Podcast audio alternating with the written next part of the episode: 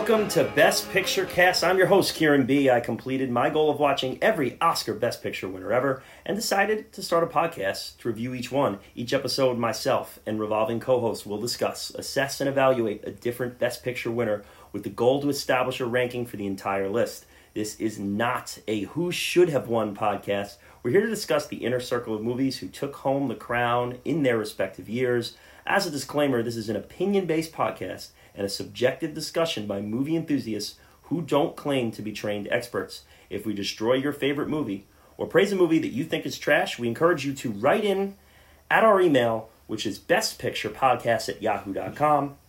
That's bestpicturepodcast at yahoo.com. We're active on all of our socials Facebook, Instagram, Twitter, and that's going to be at Best Picture Cast, the name of the podcast. It's at Best Picture Cast please interact with us, tweet at us, DM us. We're always looking for some banter here. And we're back yet again for another Best Picture winner.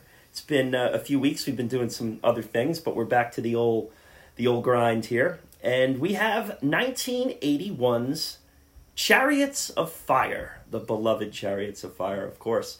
And we have uh, three co-hosts here with us. Two of which are familiar voices, and we are debuting a new voice on Best Picture Cast today. Looking forward to doing that. But before we get there, just want to remind anyone who's listening today whether you're a frequent listener and this is a podcast that you have queued up ready to go, that's awesome. If you're listening for the first time and you like what you hear, subscribe, follow us, and either way, please rate and review. That really helps our visibility it uh, gets us out there for more viewers. And again, please try to interact with us on our socials. We have lots of stuff going right now. We're in the middle of our sub 50 tournament. We'll talk a little bit about that uh, once we get going. But first, I want to introduce our co host today. And one is one that is no stranger to the podcast. He's been here since the very first episode, and that is Artie B. Arthur. How are we doing here today? Uh, cheerio, Kieran. Doing uh, well. Yes, doing well. Feeling feeling British today. Excited to be back discussing this. he seems super thrilled. Also back with us is Brendan B. Brendan, how are hey, you? Hey, I'm good. I'm good. Excited to be talking about running. I just started preparing for the Cow Harbor, so this this got me uplifted a little bit. That's right. You're a runner, so we have uh, some context here with this. Yes, I I try to get myself to run, so I don't think I qualify as quite as a runner. But uh, and I think the first time we heard from you was also a very British affair in Shakespeare in Love.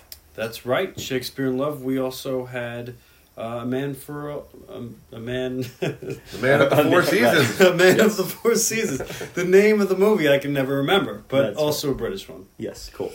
And now it's time to uh, debut a, a, new voice here, and he is a frequent listener of the pod, and now he's stepping into the arena to get in the mix here. Mm-hmm. And he is Joe B. Joe B. How are you today, my friend? Doing good. Listened actually since the first episode, so pretty excited to be on it for the first time and excited to get this going. This is great stuff here, and I'm happy to have you on. We've been talking about getting you in the mix for a while here. Uh, I know that when you hopped right in, you were super enthusiastic, and you thought you'd be getting, you know, Gladiator or I think Deer Hunter was one of the ones you wanted. Deer Hunter was my number one choice. Well, we did get you some chariots, but they're chariots of fire. They yeah. are chariots of fire, not chariots of, of iron and steel. Yeah. So, Chariots of Fire, gentlemen, this is a first watch for all three. Yep, first watch. First watch. Yep. Brendan, not familiar with this one at all going into this. No, I was. I had no idea what it was about. Wow. When gave me this assignment. Very cool, Joe. Any idea what it was about going in? None. RDB actually texted me saying, you know, we got you on an episode. I was like, oh, awesome. And he texted me, you know, it's Chariots of Fire, and I was like, what the f- is Chariots of Fire? I had no idea. So Googled it immediately, and I was like, ah, I don't know, I don't know about this one, but eh, gotta gotta, gotta jump in somewhere. Gotta so, get your feet wet somewhere. That's right. I knew I wasn't gonna be able to jump in right on uh, Deer Hunter, but. You gotta pay your dues, man. You gotta pay your dues. Hey, every now and then you jump in a cold pool. and dues were paid here this evening. Uh, Artie, this, Chariots of Fire. This was a first watch. Um, my initial reaction when you told me to watch that I was doing Chariots of Fire was disappointment, and I text you because I thought it was a Roman chariot movie. we thought it was going to be a sword and sandal affair. I believe your response was, "You wish." That's right. So, Chariots of Fire for me is wow. Okay, uh, it's a movie that I was most familiar with because of the opening montage, which has been spoofed many times for sure, and I knew the song well too. Uh, Brendan, I think when we were young on vacation, this is one that our parents had watched. I think while we were on vacation, and they were remember they were into the the, the soundtrack, the song. You know, they had mm-hmm. played that a couple times, or I think they may even have heard the song out somewhere, and we're like, "Oh, we got to get that movie." and that's why. Yeah. it's funny Um, because you're too young at that point. I, think, I was so. too young. I don't remember that at all. And it's funny. This past weekend, I asked our father if he'd ever seen it, and he told me no. So, well, yeah, well, so he doesn't even remember. Right, quite the It was question. 40 years ago. And my guess is if you played the song for him, he'll go, "Oh, Chariots of Fire, that's great. We should rent that," and then rent it, and then he'll forget about it again. Um, so I don't want to. I mean, I don't. We're, we're already speaking for people here, so you know, we this is an open forum. We never, we don't discuss the movie beforehand.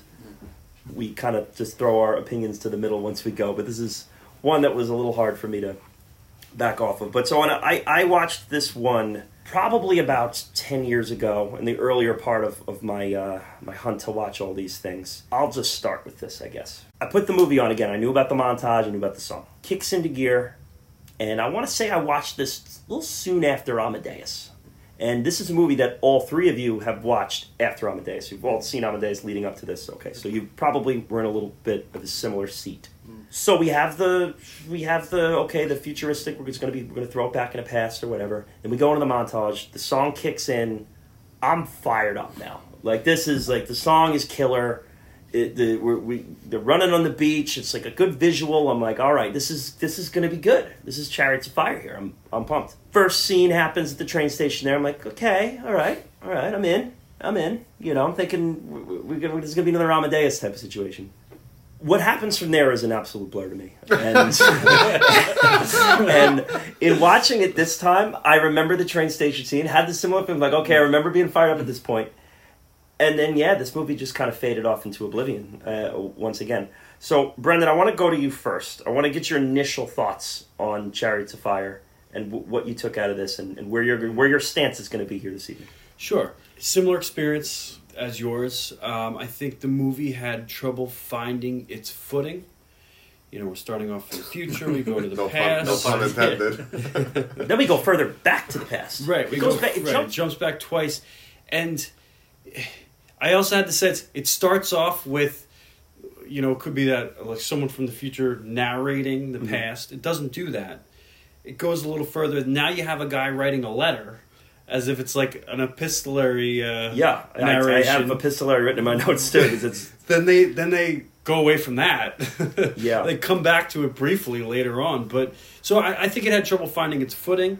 Once it once it gets its footing, I think it, it really does grab you. Um, the characters grab you. I think it has a little trouble, and there's extraneous characters that they could have gotten rid of, or specifically Abrahams and Liddell are, are very compelling characters. yeah. and- okay, and so it wasn't it wasn't a total dud for you. No, I, I think the first half hour is rough, and maybe Yeah. forty five minutes. But once it once it gets going, I think it's it's a very powerful movie. Interesting. So, Artie, before we get to you, Joe, your first time here on the pod in the old intro, Yeah. what, what were your, your opening takes here on this one? So my initial thought is that when Artie texted me that I was going to be on this, I googled it, read the description, and I immediately was like, "There's no way I'm going to like this movie." So I then watched the trailer, had no idea the Chariots of Fire song was from this movie. Yeah. I didn't know it was called Chariots of Fire. So then I was like, "Oh, this seems pretty cool." You know, all right. Get into it. Kind of had the same thing as you in the beginning, the beach run. I Mhm. was a little jacked up. I was like, Yeah. all right. I also, my first watch, I had a few beverages, so I was, you know, feeling it a little bit. Then forty five, like like Brendan just said, forty five minutes to an hour. I was like, oh god, this is this is not great. I, I, I'm not I'm not really gonna like this movie. And then it got a little bit better. I I, I, I was saying you know, it definitely found its like you said found its footing a little bit, and but once it got better, it kind of just ended, and it was like, all right, that's that's Yeah. it. Okay, So- Artie. Artie, I have a feeling, I don't know, but I have a feeling you're not going to be as kind here in this one. Yeah, I thought this movie was not very good at all. The the dialogue is very unnatural. It's it's it, it it's not how people speak. It's it's almost like Sorkin on steroids a little bit. It's a story, all right. it's just not a very intriguing or or, or good one to me. It's it's it's lacking a lot of elements that a good story should have. The characters don't really have a lot of character. A couple of them do, and some of the worst montages of all time are in this movie. So I'm I'm not a huge fan of this movie. Okay, so I have a lot to say about this movie. I'm looking forward to saying it. I am somewhere in the middle of where Brendan and Joe B are and and where Artie is. I might possibly be leaning a little closer to Artie, but we'll we'll see where we, we go as as we do this here. We're going to do our deep dive as we normally do. Before we do that, I want to talk about what we are drinking today. Brendan, what did you uh, what did you bring along? Start off by cracking a new one. All right, that's always a great method. Gin gin. All right. And I'm drinking a fine Blue Point Summer Ale. It's summer, and I believe this was the Summer Olympics. So, there you Yeah, go. Summer Olympics. Good call. Yeah. Artie? I'm drinking a smoothie. Okay. Psych. it's a Sixpoint Brewery smoothie hazy IPA. It's uh, just a nice little six point five percenter. A delicious looking beer. I'm just staring at it right now. You can have one if you want. Looks It's amazing. really great. I like the Su- Sixpoint Brewery, Sixpoint Brewing Company a lot. Yeah, they have a lot of good a good beers. job. I drank the resin last night. Resin, yeah, okay. What's nine percent? I figured if I drank it during Yeah, the podcast, the editing, the second unit wouldn't be The second unit would not be grilled. First No. half would be good. The sweet Action is the one I like by them a lot. Yeah, that's good. I have the Two Robbers Craft Hard Seltzer, uh, an impulse buy. It's, there were a couple interesting flavors. There's like a raspberry lime and a black cherry lemon, and I think a grapefruit kiwi. So there's interesting combos. It's a it's a Philly distillery brewery situation. I'm not sure if they only make these hard seltzers, if they do beer also. I texted my buddy in Philadelphia, who's who's my Braves fan buddy. We're both uh, out of out of market Braves fans who are struggling day by day here with this very tough Atlanta Braves season as we just lost. A- any connection with this beer and uh, and Chariots of Fire? No, I just had no time this week, and this was the only thing in my fridge. You know, so this is what came along. But it, it, I wanted to. It was. I'm happy I brought it because it was just something I hadn't heard of before. So I always like giving shout outs to, to new things. So two robbers, craft hard seltzer. It's tasty. It's a, it's a little more alcohol than a your average white claw. I think it's like a five one or five two or so. Cool. So a little, packs a little more of a punch. Joe B, you along with your debut have brought a, an interesting debut yourself. Yes, yes. So this is just for my first drink because if I drink more of these, then I'll probably go into diabetic shock. But um, I stuck with the theme for England because they love tea, so I'm drinking a twisted tea. uh, nice. Just to you know, first first one out there. Figured you know let me let me go with the theme. But after this, I'm going to be switching to which is a popular beer on the on the pod is the Montauk Sessions. Oh yes. So gonna gonna go with those for the rest of the day. with Joe B in the mix here, this is our first double up on names, so we are following Vince McMahon rules here and not and not referring to Joe here as Joey, as we Joey R. Joey R is our only Joey here, and Vince McMahon famously makes people change their names if they have the same name as some of his stars. Like his son Shane McMahon, he made Shane Helms come in and he became Gregory Helms. We have Steve Austin, he made uh, Stephen Regal change his name to William Regal. So, not making you change your first name, but we are going to hone it in and call you Joe. B strictly. Anyway, we are getting ready to dive here. Before we do, I do want to touch up on the old sub 50 tournament that we're doing here. This is our second one of these. It's been interesting. Joe, you're not in the mix on this one this time around. Uh, Brendan, you are, and you had a very successful first round. All of your movies advanced. All of my movies did not. I got swept out. So we we changed roles here in this Switch one. roles. Feeling good about your three movies. I'm feeling good. I spent the time, did the research. Looks like I'm going to take home the gold. I think you're the favorite right now. Whoa, whoa, whoa! Pump the brakes. I think you're the favorite right now, and of course that was I know what you did last summer, Dude Where's My Car and Buffy the Vampire Slayer. yeah, but Buffy, I have high hopes for. We'll see. Wow. Oh, that's the one I think you have the least chance with. Hmm. Even We'll though see. I'm not in on this, I have been voting, and I think I voted all three of those actually. Wow, Thank there you. you go. So, Thank you. And Artie, you took a little bit of a hit in the first round there. We lo- you lost Eraser. Only Eraser, which I thought was my favorite, Yeah, I was a little surprised by that too. And it wasn't even in a rough pool. It was in an easy pool. Just God Yeah. knows what goes on in Twitter. It's true. The last, the final pool too. The, actually, the- I Well, saw the- yeah, that Eraser. I saw Eraser in the movie theaters, and Yeah, I, me- did, I did vote for that as, as well. Me too. Yeah, I'm glad the fan made it through. I think that's an awesome movie. I think it'd be a great episode. and your other one, other than the fan, was Coneheads. Coneheads. Yeah, which I thought was a surprise advance there. I would have thought it would have been Eraser and the fan moving on. And Coneheads was my experimental pick. I'm trying to see if this is. I got something going with Okay, that pick. all right, very nice. I took the clean sweep out of here. Bill Cosby really screwed me, getting released from prison right before the. You're not the only one. yeah, I teed you up there.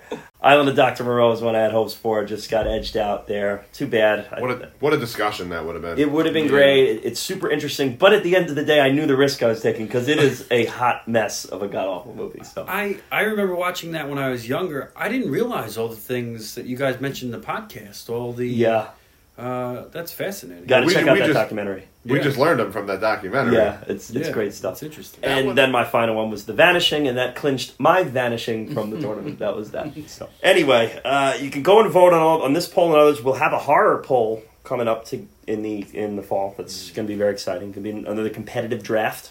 We'll have the draft episode ready to go in that, and then we're talking about potentially doing like a live draft maybe in the future. That may or may not include Nicolas Cage. That being said, we're not here to talk about anything under fifty percent, although one could question, or Nicolas Cage.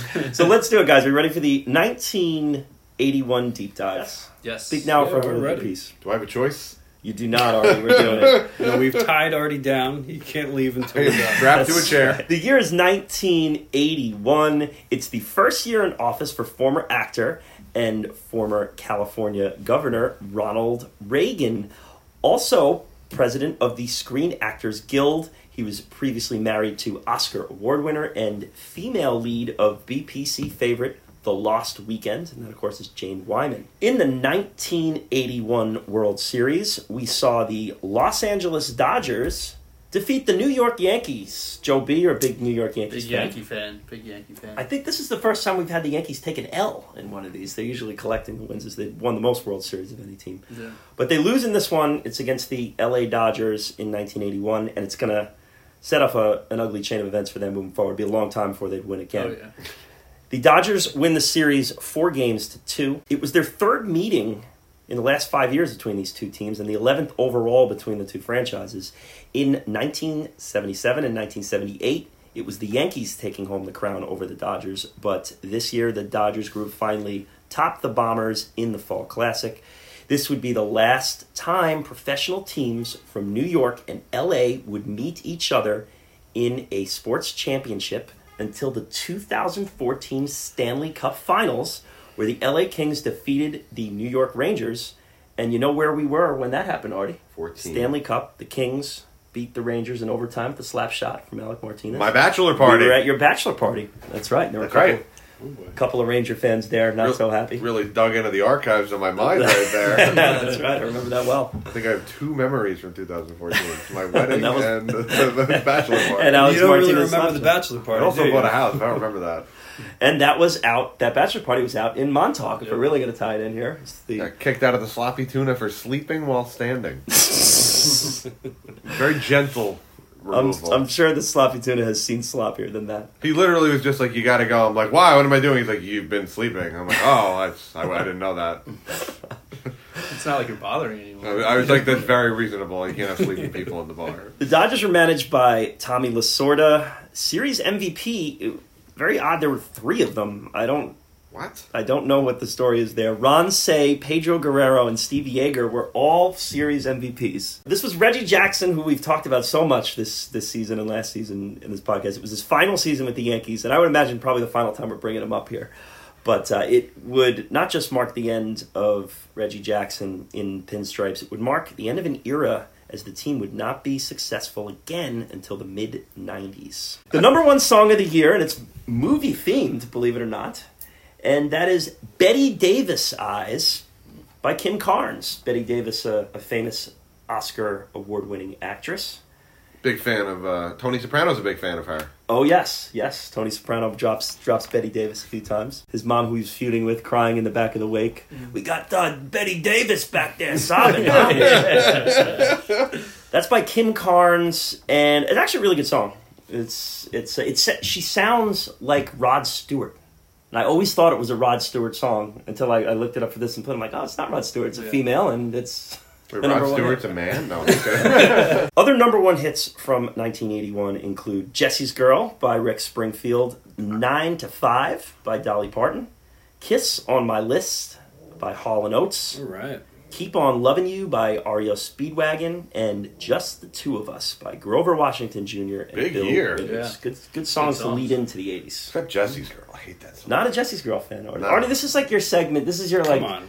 get off my lawn music segment. I, every time I do this, I'm like, I wonder How who you not Artie's like gonna have an Jesse's? issue. I heard so not to go after another BPC co-host, but Grant Z played Jesse's girl at his wedding, and I remember dancing, and I'm like, this song is about wanting your friend's girlfriend. This is not a wedding song, I think it's probably played It's in many ways. It's a great It song to get probably is, drunk but- and dance to. right? Right. You know what? You're, all- you guys are right. I'm It's just catchy. this is It's catchy. get off my lawn. one It is, purpose. that's Good, right. It's amazing. It's already Get Off My Lawn segment. Uh, uh, co-host Oz is always like, oh god, I turn this thing on, I never know which classic music artist Artie's gonna rip apart and throw under the bus. It's like, up, up, this week Paul McCartney's getting it. Here we go. So, what was a number one, a Billboard number one hit was the theme song to Chariots of Fire, a Billboard number one, one of only three instrumentals to go number one since 1981. It actually went number one in 82 the following year.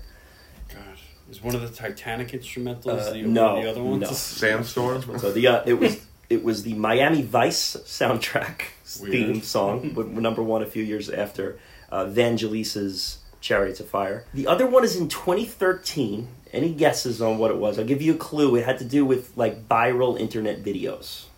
Any guesses? I'm out. I have no It's idea. the uh, the Harlem Shake. Do you remember that Oh one? yeah. It was like where uh, they could have They everyone in the doing room the- would be like sitting there, and then like when the when the beat dropped, they'd be like dancing in like costumes, and Doing stuff. weird yeah. things. The let's Miami not, Heat let's had not a- revisit. that. Yeah, Miami Heat had a big, uh, a big Harlem Shake thing. I remember seeing. Right, so a, a major accomplishment for an instrumental song to go number one. Other uh, famous ones that went number one: Star Wars theme, I'm just gonna say Yeah. that. the Rocky theme went number one. Superman theme didn't Did make it? not, no, that did not not go. It's a good one. It's too similar to the Star Wars theme. Yeah. True. Uh, and the hustle, which I have contend with a little bit though, because they do say do the hustle, hustle, so it's yeah, not yeah. really fully Right. instrumental. But It's like saying tequila is not an instrumental. Yeah, I guess it would be the same the same hmm. boat. Anyway, Chariots of Fire is nominated for seven Oscars. It was the winner of four, including Best Picture, Best Screenplay, Costume Design, and Original Score. It was also nominated for, but did not win, supporting actor Ian Holm, director Hugh Hudson, and Best Film Editing, which I'm going to be discussing the absurdity of later. Chariots of Fire, guys. This is a Best Picture winner, and we are here to talk about it. I'll just I'll just start here, and I already already dropped that film editing bomb. This movie's paced absolutely terribly. I mean, it's it it it. Artie, you, you want to do the the British dreadful? No, I a- absolutely dreadful. Yes, I we go. literally couldn't agree with that. Is sitting here with his legs crossed like Simon Cowell, ready, and the eyes rolled, ready to just to get after. It's just just paced terribly. Brendan, you brought it up right in, in the start of it. Just uh, trouble to get its footing. One of or both of you guys mentioned that the dialogue. I mean, we're at one moment writing letters, the next moment guys are giving speeches, and, and everybody is so verbose. And and Artie, you brought up Aaron Sorkin, and I actually thought of Aaron Sorkin watching this too. My God, I almost wanted Aaron Sorkin in the mix because at least he'd have them saying sharp and direct things to people and not just speaking in long British speeches. At some point, you have to entertain the audience. Yeah, uh, We're sitting here watching, like you have to entertain us. It's also the directorial debut for this guy, Hugh. Mm-hmm. Kind of feels that way. yeah, You and know. he didn't really do much after it either. Was the other side. He was a British commercial actor. I think. Uh, I'm sorry, a, a British commercial director. I think he might have been an actor as well. Yeah, the the direction in this movie is confused. Yeah, the dialogue. You mentioned that, and I was a little surprised. I get verbose.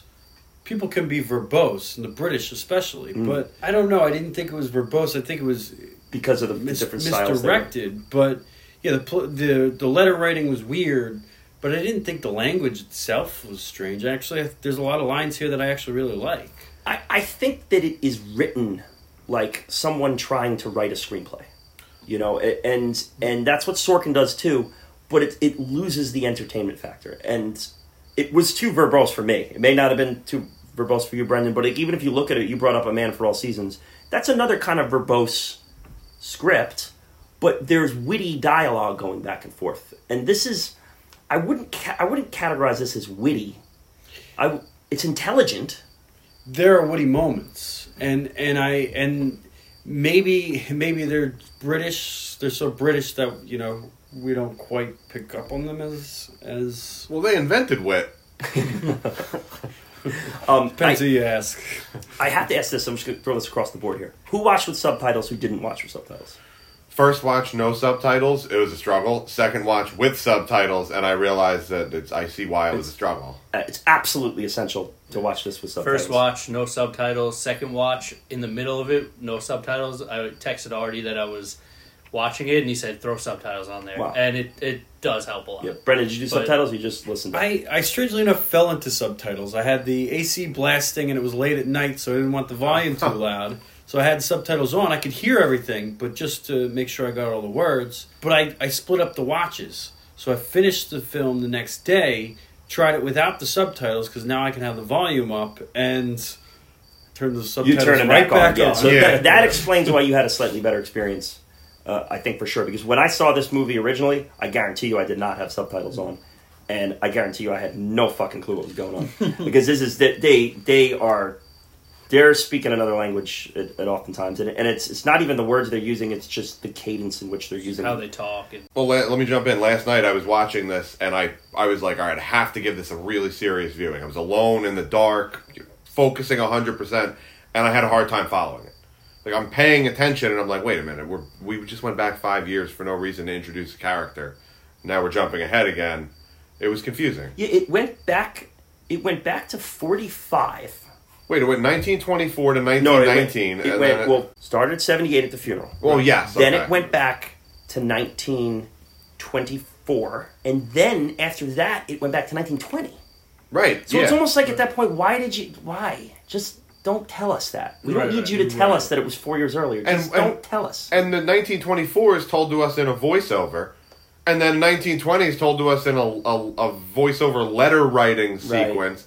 And then we don't hear either of those again for the whole movie. yeah, like so maybe like so maybe don't tell us that the first one's 1924. Or just start with 20 and then do 24 20 and and move back, forward. yeah. Well, I think they didn't do that because the first one they introduced was more interesting than the Okay. guys frolicking around. Then don't the tell us the year. This, yeah, the Scotland stuff was that's where the things really started because I, I was I was still in it. I was in it with, with the racing around the, the courtyard. Cool. Oh, at Cambridge? I was like in it at that point. Totally. I yeah. like that. Yep. and it's and he's the first one to do it in seven centuries. Yeah. So I have another. Here's another thing with this movie. This movie is like they don't write based on a true story, but these are all real people. This is like a lot of it's real. They just change a lot of the shit though. He didn't. He was not the first one to do it. Some guy who refused to be a part of the film or allow his name to be used was the first guy to do it in the several hundred years. I, I, we've brought this up a few times here, and we like to say this here at Best Picture Cast is don't let the truth get in the way of a good story. Mm-hmm. I'm going to double down and say definitely don't let the truth get in the way of a bad story mm, because that's what that's what it would. I don't need them to be physically. th- th- This story is you don't have to be accurate with this stuff. I would rather them. I would almost rather them make bull. You know, let's let's braveheart this up a bit here because If you're gonna do it, do it. Yeah. Right. Yes. And, yes. and I'm gonna I'm gonna argue that there was a reason they they changed it to Abrahams being the one to be the first one, and I don't know who the other Definitely. person was. The story of Abrahams is a Jewish man breaking into the British elite. Who, who, which is has an institutional anti anti-Semitism built into it, so he's already a threat to the whole British elite there. And that opening scene of him running that, that courtyard is showing how much of a threat he is to their history and what they perceive to be their. and I like that. And I like Yeah, that. And I me liked that scene. But here's the thing: your description of that was more interesting to me than watching that scene. I- I agree. I agree. The Oh, you delivery. told that story yeah, you- better. You, told that better than the movie. well, no, but they, as they're as they're beginning to run the courtyard, there's the two British elites of Cambridge Yeah. above them talking about it. It's right there. I like those It- two it- guys. They remind is. me of the Muppet heck, the Muppet hecklers. I was thinking that too. Artie. We're on the same page. They're up in the window. They run everything. Wow, Brendan, it, was- it is right there, but there is a major flaw here with the editing.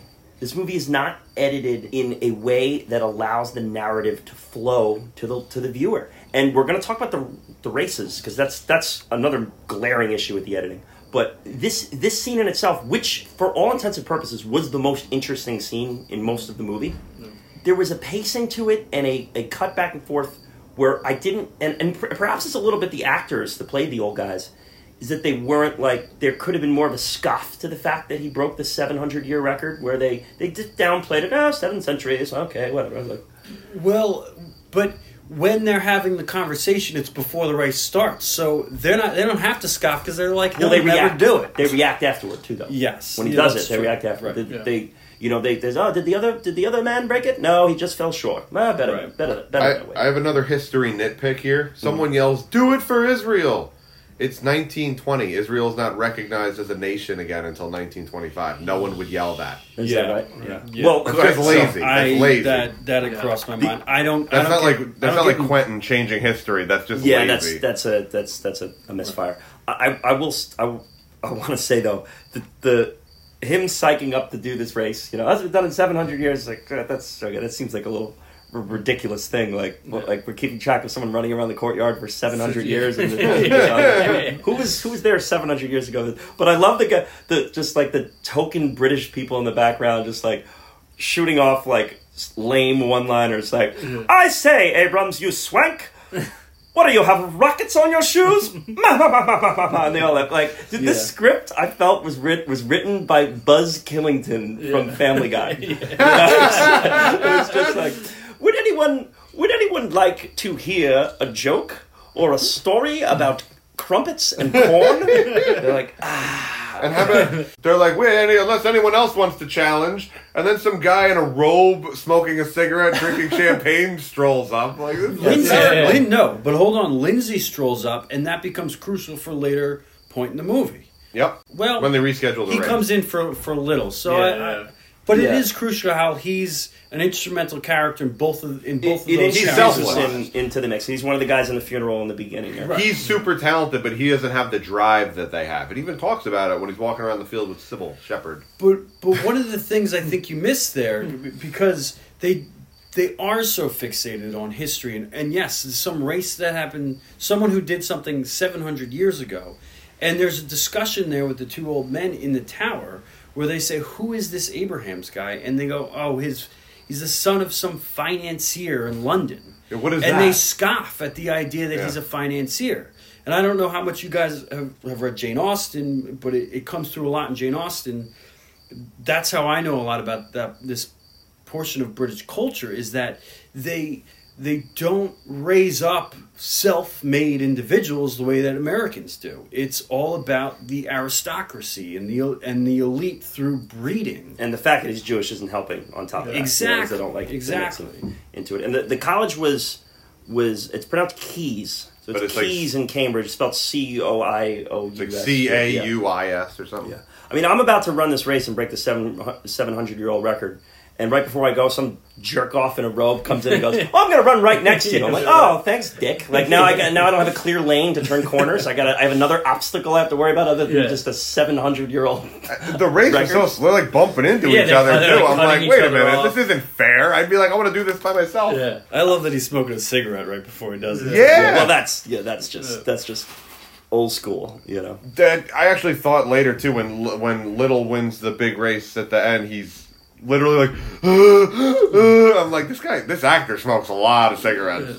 There's a comment about his his character is that his character is when he runs, It's like he's an almost animal. animalistic. Yeah, and Right. it's and it's the beast coming out of him. Yeah, he. I I've noticed also he when he runs. We're talking about Liddell right now, Yeah. too, right? He when he's about to cross the finish line, he puts his head back and then he waves his arms around. Kind of reminded me of a Saquon Barkley touchdown celebration. He like swings his arms and then he crosses the finish line that Yeah. way. That was one of the things I, I noticed. I was like, "What? What is this guy And doing?" initially, the way he runs was so. I had that feeling of, oh my god, this is so like Raw. overdone. No, well, no, that it's like over dramatized. His his, his hands are flailing. His Falls, head is back. you know. um, and it's but it it's it's who his character is when he runs. Is he's so animalistic. He's it's raw passion. At one of the points when he, I think he's losing in a in one of the races. I, there were so many races, I forget which one it was, but his coach or someone was like, "Oh, his head's not even back yet. We'll just watch him." Yeah, the, the um, so yeah, the buddy in the, Ian- in the stands yeah, so he once he does that, that's when he's like really in the mode of he's Yeah. going for it. Yeah, and then after he wins, you get the two. The, you go back to the two old guys, and they're like, "Ah, the young man won. Uh, let's move on." He's like, I expected nothing would, less. Would you, would you like to hear a joke? Why was Walters always drunk in his transatlantic courses? because he rode on the port side.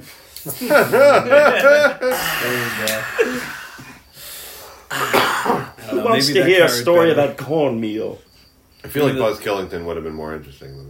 Yeah. I'll tell you what, the only thing that I found more boring than Chariots of Fire was the Chariots of Fire IMDb trivia page. I, I, I, after I read through it, I text Kieran. I was like, "Don't read the IMDb trivia page." I did it. I got the three or four things we could talk about. Don't waste your time. was just nitpicks of every little fact in this thing as if anybody cares. You know, well, you know, yeah, he won the gold medal, but he actually only pla placed fifth in the other event he ran in. It's like, well, I don't care. Yeah, like, that's- what- That's why they didn't show yeah, it. exactly. Right, like, yeah. the, like, we need more ridiculous facts in the middle of this thing. But he also won the gold medal after running two other races that he got fifth place in. Right. So Yeah, and Artie, one thing that we talked about a little bit before this, I'm just saying, is this movie was supposed to be two hours and 40 minutes? I, 20th Century Fox decided to cut 40 minutes out of this movie. That's an early candidate Not- for MVP right there for me. 20th Century Fox. Not decided. Not decided. Demanded. No, they insisted Yeah. that they remove 40 and, minutes. and we're going to give the film editor a, a, an editing nomination. Oh. Yeah, like, yeah. I guess maybe be, because he was under the, he had to pluck out forty minutes of the story, or something. Uh, to me, he did not do a great job. well, that's that's gonna also go into consideration about the direction. I mean, when you Yeah, got to cut well- out an hour like that, I mean, it's That's tough, You know, yeah. Like, Yeah. if this is what made it, what was in that 40 minutes? Right. Yeah, I mean, maybe there was some Scenes of them sleeping? Well, Like- maybe there was some well maybe there was some connective tissue that might have helped some of the development of the Yeah. of the the not the two main characters but the other two because they they were severely underdeveloped and here's another thing too and I already I know you're going to agree with me on this one because I feel like you you fired it off at one point in a text message. Can we get some actors that don't look exactly the same Oh, yeah, with each they other? do all this that was a This- huge. Sure, the problem. opening scene, they show the four main characters. I'm like, I don't, I can't differentiate This these movie people. is horrifically cast. Yeah. I mean, this Yeah. is this is not, and we're not picking guys who have great resumes or would go on to have great resumes. Right. This is not well cast. And if you look at, I brought up Amadeus earlier. If you look at Amadeus, Amadeus went the route of picking unknowns. They picked interesting and unique looking unknowns that, that, that could establish themselves amongst a period piece where you could easily confuse them. Another another 1980s Best Picture winner that we've covered, Platoon, picked unknowns, but they picked unknowns that would be in an army platoon where they didn't all look the same and they didn't all act the same, they didn't all talk the same. We could you could dis- distinguish between them. when everyone's wearing the same costumes, you need to have something that differentiates Right. them. Like in, it, like you said, in platoon, you're all wearing military fatigues. They have to look different. So, so platoon is probably a better uh, a better analogy there because with Amadeus, you got fat Italians, you got drunk Germans. You Yeah, can but- you can di- differentiate when you're trying to pick a group of ten to 20 20 year old runners. runners, yeah. runners. No, they're all going to look the same. I'll tell you what though. I'll tell you what though. F. Murray Abram, Abram Abraham. We're running into the same. There's another I, connection. I was struggling with that. F. Murray Abraham has a distinctive look that anyone who's ever watched Amadeus will never forget. It's it's in it's indelled in your mind. Same with Mozart. You are looking at the characters in this. You could find four guys that look a little different and act a little different, whether it's the tone of their voice, whether it's the cadence of their speech, or whether it's just the way they look. And the one guy, I guess Abraham's probably the one of the four that that really stood out a little bit. Yeah. That's funny. I think Liddell is to me was the one I Oh, never no, I don't missed. agree. him. Liddell, Yeah. Liddell and Lindsay. I They think looked I got- exactly yeah. the same to me. the same. Oh, yeah, Yeah. but Lindsay, th- that goes into the development of characters. Lindsay was such a minor character that I mean, he shows up really at two very important scenes, and that's it. Yeah, and but he's bookending the whole movie though. In the Right. beginning and the end too. Right. How about the bad makeup of those two guys in the beginning of the movie too? Uh, It's Oh clearly my younger God. guys trying to dress up as older guys. Oh, horrible! This is the first non-American movie to win since. Since uh, don't tell me, I believe it ends with an exclamation point. Shout- you and it shout the title. You shout the Oliver. title. Yeah, Yes. that's right. So Reed's this is the last one to win. No, This just the- it, it, only American movies won in the seventies. So the last British one to win before Chariots of Fire was 1968's Oliver. Okay. So 68 to 81. We go to this to the Liddell story now in Scotland, and this is where things start to get really uninteresting. I mean, I, I'm not. um, I'm gonna have, and I don't know, Brennan, you may disagree with me here with this. You know, and we're not gonna let allow this conversation to, to devolve into into debates about religion or Right. or how it should be represented. We're we're gonna gonna stick to the movie and how it's executed. You can have a religious character who stands for what he stands for, without him coming across as like sanctimonious and and I don't want to say like it, it to me it was just tough to it was tough to really get behind this guy. Like I just like if watch watch Hacksaw Ridge. And mm-hmm. Hacksaw Ridge does it perfectly. It does it without making it about the religion. It doesn't matter what the religion is. It's about the person who stands for it. And that's mm-hmm. what this movie was trying to do but the, I think the actor failed I think Yeah. the actor failed and the material wasn't sharp enough The material wasn't Screenwriting's weak in this movie. and it wins best screenplay. We talk about the costume designs. Who win best? How does this win best costume Listen, design? They're running listen. around. They're all running around in white skivvies. Like what? I attribute this whole Academy Award season to the crack epidemic of the 1980s. oh my god. this beats Indiana Jones for costume design. I mean, what? Oh wow! So I didn't know But- what I I know you go into it a little bit later with the who what it was Other nominees. Other nominees. I was about to look it up because I already mentioned it to me, and Artie's like, "Don't look it up. Just wait for him to hear it." Yeah. So Indiana Jones, I'm guessing is Raiders yeah, of the Indiana- Lost Ark. Raiders of the God. Lost Ark. That's a tough one. Jeez. Brennan, the, the, the Liddell character, you, you you jive with him a little more than you did with the Abram character. I know. I like the Scottish scene. I, I- so, so it's funny to me that that was the one that, that didn't grab you. I- I get that he's sanctimonious, but you have to remember he's a missionary. Mhm. So he is torn between this life of being a missionary and being an athlete, and he's trying to meld the two. I think most often when you do that, it does come off sanctimonious. Yeah. I don't know. I, I it it was real to me in the fact that see I, I think I think what you guys take it as as being over the top. I think I accepted it being over the top because I think that in his own in his own person he didn't quite believe that he was running for God. I mean he says it. He says he's running for God, but is he really and he can't quite figure it out. He later does figure out what he's there in, in sense of God Here- for. here's the problem, though, is that there was not enough charisma to sell what you just said. Everything you said is right, but there was the actor and the material that he was working off of just wasn't it wasn't distinctive and interesting enough to deliver what it needed to do. And I think I go back to Hacksaw Ridge where that was delivered excellently. That's the second time the way you've described something is more interesting than the way the descri- the director had it come across. See, that's why I thought the injection of his sister was so important because that's what she serves as. She serves as what he feels he should be doing as opposed to what he wants to. He wants to run.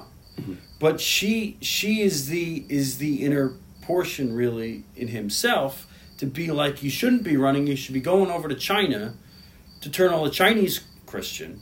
And then he later find out he, he really needs to make the Christians better Christians. But We know how his story ends, right? In real life. He he it's like brain cancer or something. Right? Well, he goes. Well, he goes back to China and ends up being in, imprisoned in an internment camp, and in the internment camp dies of a brain Yeah, tumor. Like Well, they say- it was like well, weeks they say- before they independent into. Uh, They say at the end of the movie that he dies. Yeah, they write it out, Yeah, yeah. but they don't say it was cancer. They make it, they make it sound like he was like a no, they didn't and say he's in an internment camp. He's not Yeah. in his missionary. He got there. Okay, oh, funneled he into a camp. yeah. and Yeah. and it's occupied China, so it's Right. it's the Japanese who have. Okay. While we've been we've been pretty rough on this one out of the gates here, I do want to turn it positive, at least from my perspective here. I want to talk about the score, and the score is by Vangelis, and it is for me the brightest part of this movie by a long shot. It's probably the only thing about this movie that has distinguished itself as in the lexicon of these of these films, and I don't know that there's another score that really does more for the movie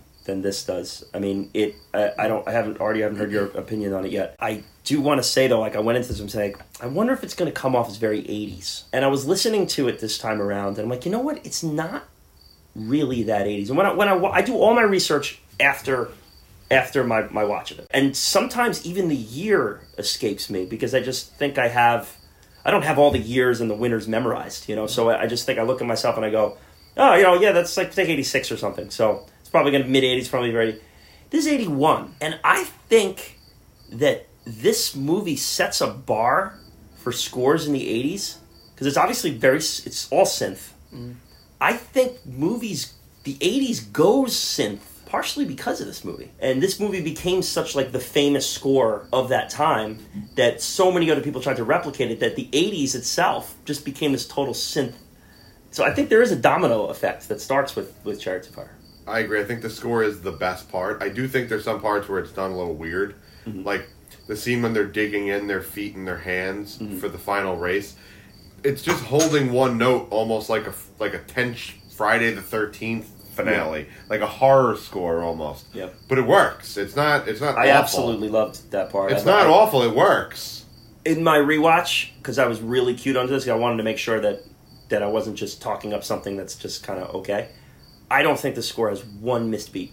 I think it's it is a perfectly scored movie that's just not necessarily assembled very well outside of the score. Already, you mentioned those montages, which are not good. They're not good. No. No. But the music behind them It's fine. is, and it is unique. And I, I, I, the fact that I can watch a synthed out '80s movie and, and say it's not '80s because it's doing something unique and different is is soup. That's really says something to me. I saw influence in in the Social Network here with this in the Trent Reznor score.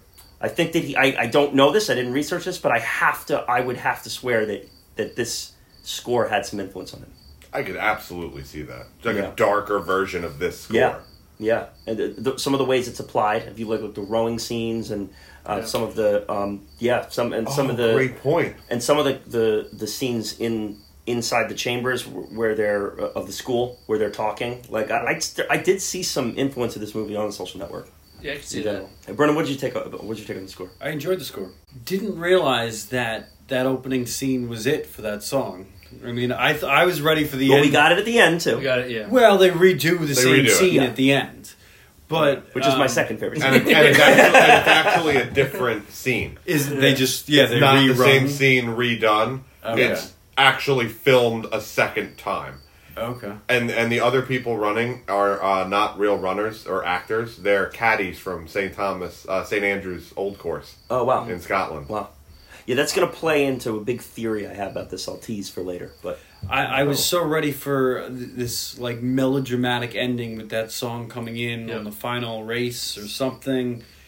Never happened. yeah, we'll we'll Uh, get to which the I ending. think I don't want I think is a good thing. But I mean, that song has been parodied so many times in so many ways that Yep. I thought it was like the climax of the movie. Yeah, I, I happen to think that score, that song is done better in multiple other movies later than it is in it's. It's the best part of this movie, and it's used poorly. the Almost. scene. Yeah, the, it's the opening scene with the credits rolling, and it's so dramatic and and climactic, and you're opening the movie with it, and then getting into. I guess I'll just save my comments to that when we talk about the end, because I don't I don't know that I necessarily agree. All right. But I, I think I think the, the problem lies with what's in between those scenes. That's I, what think, I mean. I think like you did it. You did. You started off right. You just Right. didn't do anything in between. There's could have been a music video with them just running on the beach. Yeah. Speaking of music videos, Mm. so I well, like I said, the first time I watched this, I had a few few drinks, and I had no idea that song was from this movie. So once I saw that, I was, that song's been in my head for the last three weeks. Every, single time I, you know, whatever. So I'm like, let me see. Like, I just googled it. I googled Vangelis, everything like that, and I saw the music. He has the music video for it, and it's just him pretty much starts it off. He's uh, playing at his piano, smoking a cig, just ripping a cig, just starts playing the song to the actual film of the guys running on the beach, and then throughout the whole music video, he's kind of smoking a cigarette, playing the piano. It, I just found it very funny. The video is him him in a room like Yeah. a studio, sitting playing the piano, smoking a cigarette with the movie on a TV, and he's playing, He's playing. while he's watching the movie, yeah. and that's the whole video. Yeah. And I think I need to restate here. This was a Billboard number Number one one. hit. You It was just- the number one song in the country. Kieran, the guy who who plays Vangelis looks like me Looks like currently, Yeah. exactly like Yeah, I that. see, I see that picture. I, I just like that on the radio right after they just finished playing Jesse's Girl. Yeah, that's right. It's like, oh, And Bumpin' Jesse's girl from the number one slot is Vangelis. Chariots of Fire. I mean, like, it's like, right. it was it was 1981's answer to Despacito. You know, it's, it's, it's, this is what people were doing in the 80s. I also love how the Miami Vice track got up there. It's like you got you gotta love that. Like somehow like, the theme to a television Tele- show is right. just the number one hit in the country. Yeah. The '80s was so Gotta love weird. it. I mean, we, what, was it any better in 2013 when the Harlem Shake was the number one song? That's brutal. Oh my Remember goodness. Gangnam Style? Gu- yeah, Gun- I I guess there's Whoa. words in there, so Oh, that was oh, also oh, a number oh. one hit. I love that song. That had instrumental vibes to it. Abraham's love interest here, Sybil Gordon, played by Alice Krige. I liked her in this. I was gonna say I liked her. I think she yeah. was good. All I right, she I was was good. She's good. I was waiting because I loved yeah, her. in She's no, this. I good. thought Yeah. she was really good. She's she, good. She, She's a bright she spot. Pushed Abram, uh, Abra- Abraham, Mm-hmm. uh, Abrams, yeah. Abraham's to, you know, follow his follow his dreams. You know, do what you're doing. I thought she had some good parts in here. I, I Yeah, did like also her. challenged him and challenged his kind of his competitive drive versus who you are as a person. Mm-hmm. And this is like a, a tricky thing for anyone who who competes at a very high level, who's you know going on to to try to play college sports, going on to try to play professional sports, try to make the Olympics. It's great to be all about something, but you have to understand that you are living a life while you do it, and you're going to mm. neglect your family and your loved ones if the if it becomes an obsession. Mm. It was one of my favorite parts of this movie was that interaction between the two of them, and that scene of them after the race up there, the folding up of the chairs, shot really well, and it, it was. It was a breath of fresh air in a movie that really needed it, and I really thought that maybe they could have even lifted a little more out of her character because she, she she was given good material and she delivered, delivered it well. So that was actually my favorite line. There was uh, Let's do it. where he he says, "I won't run if I can't if I don't win," and she says, "You won't win if you don't run." right. That's Yeah. my line of the movie too. Yeah, I, Yeah, I, it- and mine is is right after that too. You know where you know she's like you have to beat him, and he goes, "I can't run any faster." And I just I love that because I'm I'm I'm very it's probably an American thing, but just like and I think like all of us is like we're very engrossed with team sports, mm-hmm. and in team sports, like the best team usually wins depending on what sport you're playing, but the best team doesn't always win. Right. But in a foot race, the fastest person is really probably going to win. You know, running Right. is, is very is very different. Brennan, you you speak. Or we already going to go to you. So Brennan, you can speak as, as as you are a runner. But Artie, what were you going to say? As not a runner, no. I'm just, uh, this is where the screenplay weakness shines. He says that line, "I can't run any faster." And Ian Holmes' character walks up and goes, "I can get you two yards." Like Yeah. immediately, that's the next line in the screenplay. And and But Just arrives with an answer. Here's my answer. We can get you to. We can get you faster. But that's foreshadowed. I mean, he says because because Abrams has already come to that. Uh, I always forget his name. but Ian Holmes' character. the coach, yeah, Yeah, he yeah. came to Ian Holmes to coach him, and and he says, "Well, I'm not going to say yes now, but I'll watch you run, and then I'll give you an answer." it's Mus- Mus- Mussolini. Mussabini. So it's not so weird that he would show up right after a race. Right. Because I, I just Here's- love that it's He's watching it, and that's the biggest race. And I'm going back into yeah. this problem that we brought up a couple times here. My my second watch of it this week, I honed in on that scene where he's talking to him and looking to recruit a coach, and Ian Holm goes, "I'll watch you race, and if we talk again, it'll be me begging you to, to join, you know, and if not, it won't." But that that scene is stuck in between two other really bland scenes where there's just like like cheesy British singing and da, da, da, to be British, here we are, la la la. Like what?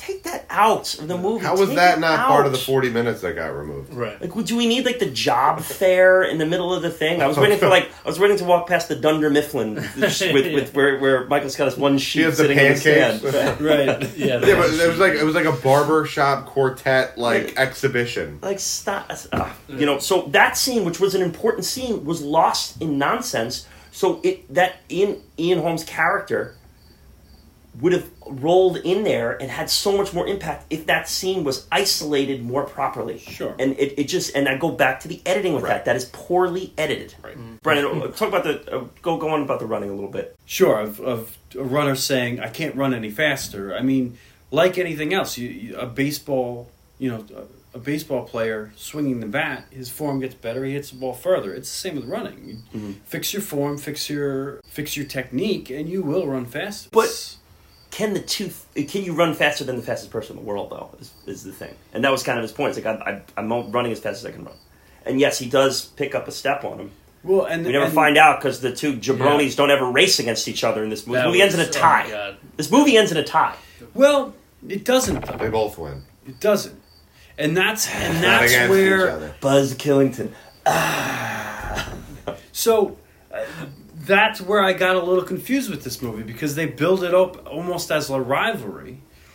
But in reality, they're not running against each other. They're running against their demons. I think that made it more powerful because when they were going through the training scene and it looks like this rivalry that it's going to end in Rocky fighting the Russian, it's really they don't race each other and they both win Yeah, fight- instead- fighting their Very demons. in- instead Very you get- eighties ending. Yeah, instead you get you get Drago beating a French guy on the undercard and Rocky beating up beating up a German. Oh, So- absolutely. and then Oh, that's yeah. the movie. Oh, absolutely not. Because because you forget to mention, and they did build this through the movie, that the American The Americans runners are the top, are the yeah. fastest in the world. Yeah. Yeah, the, well, you Faster did than you all see- of them. They even stretch aggressively. Oh There's like God, a guy was- doing like like a where you cross your legs and lean over to stretch your your your back and your calves and stuff.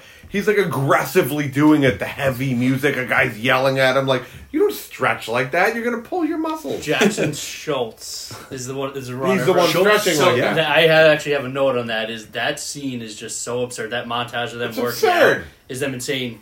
The guy Jackson Scholz is doing push-ups, elevated push-ups, claps, and the one guy's just doing absurd, like fast, like out of control bicycle kicks. Yeah, in, in the air, In the air, on like his neck. on his neck. Yeah. and while the guy Which I know yells at him that with is a a megaphone. that is a workout, but Actually, Yeah. I went to the gym today and was trying to do some like big knee ups. big knee. Yeah. It was- but that, that, Wait, Chariots of Fire inspired you to, to put yourself into an injury. Yeah, And, that, like- that scene was just, I was like, what is going on here? the Ian Holm character comes in and plays like a very token and very successful movie trope. And that's the confident, successful, whether it's an actor or whether it's an athlete or whatever it is, who then has a little stutter step and then needs someone to come in and take them to the next level. Whether it's Rocky with Mickey or, or in those later sequels, Apollo. Whether it's Matt Damon with Robin Williams and Good Will Hunting. Whether it's uh, The King's Speech with Geoffrey Rush. It's, it's, it works every time. Yeah. It's hard to screw up. And they, they screw it up in this movie. Yeah. It doesn't, and it's, it, the montage isn't cut well, and that hurts.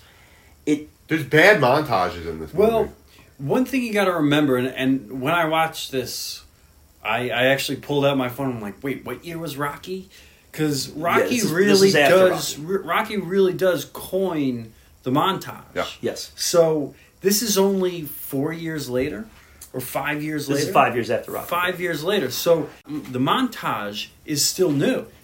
So it's There's huge Rocky they, oh my gosh! Yeah. It's like it's unbelievable. I mean, they they almost steal Yeah. parts of It hurt- Rocky. It, hurts They the try movie. It, to. it Yeah, hurts the movie massively. I- Get I Cardi, didn't- you nailed it. They tried to. they tried to. They tried to, and but I think that there's there's like remnants of the love for Rocky that come through that probably came through when people were watching this that they just got so pumped up yeah. and and really it, it drove them to to really love this movie. yeah, people liked this movie. This was not. This Yeah, was oh, not yeah. like a. I was looking at the This is not like an art house uh, Yeah. popular dud. Like it was. People got behind This this was highly rated. The song was a number one Billboard track. Like, people were into it. Also, I I mean I I liked uh, Mussabini's character. I I know you're. You, I liked him, kinda- too. I liked yeah, him, too. I liked him. He had My some issue- comic relief, and I don't know. I, th- I thought he was. I thought he was good. I didn't dislike the character. I, I just disliked the delivery of the character. I thought there was more there, just like a lot of this movie. I could have. He could. There's a good movie in here. There's a really good movie in here. It's about the delivery, and I just don't think it was deliverable. And and, and Ian Holm received a, a- an Oscar nomination. You know, I don't, I, don't, I don't personally see it there, but I like the actors. Big Lord Lord of the Rings fame with an him. alien. Uh, an alien, yeah. It- he's uh, a fine actor, and this is this is what the, his Wait, one who's nomination. An alien? Uh, so Ian Holm, Mussabini, Is an alien? is Bilbo Baggins, wow. In Bill Lord of the Baggins, Rings? Lord of the Rings, Wow. right? I did Yeah. not know that. and did he's not realize that. I picked Yeah. that up actually almost instantly, and then he was in uh, in Alien. He's the science uh, Okay. scientist, I guess. Wow. I want to talk about the racing scenes next because I think it, it, in the end of the day, I've, I've, I've listed off a major bunch of problems I've had with this. This is the biggest issue with the entire movie. You can live with the dialogue. You can live with some underdeveloped characters. You can live with the, a drudging plot if you execute compelling racing scenes.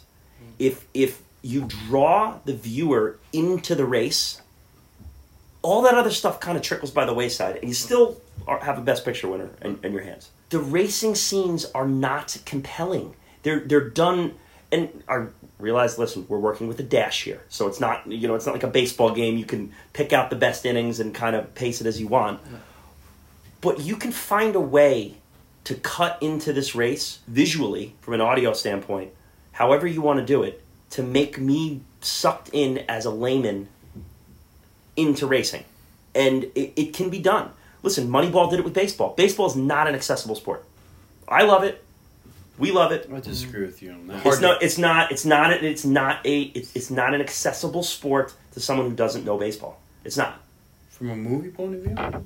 From an audience from, point from, of an- view. from anything. For- If someone who doesn't know baseball, you can't just start talking about baseball. It's not. It, it's Okay. you can probably soccer. It's probably like the most accessible sport, but American football and baseball are not really accessible sports to the wider audience. Running, uh, I don't know. Maybe it is for some. Maybe it isn't for some. But Moneyball is a movie that is compelling. You know, when Zeta Short says, "Oh, I love Moneyball. I love this," and then she's talking about on base percentage and stolen bases. It's like, oh wow! I mean, you got you got Zeta Short to talk about the, stolen base. I mean, that's a win right there. I think you just went a little off off point though. I mean, I mean, you're talking about the running scenes, not the movie in itself. And and the running scenes, I, I agree with you. They they could be more compelling. And what comes to mind, it's not running, but it's horse racing. Is Seabiscuit, a movie that Horse I really racing's a good like, whether you like it or don't like it.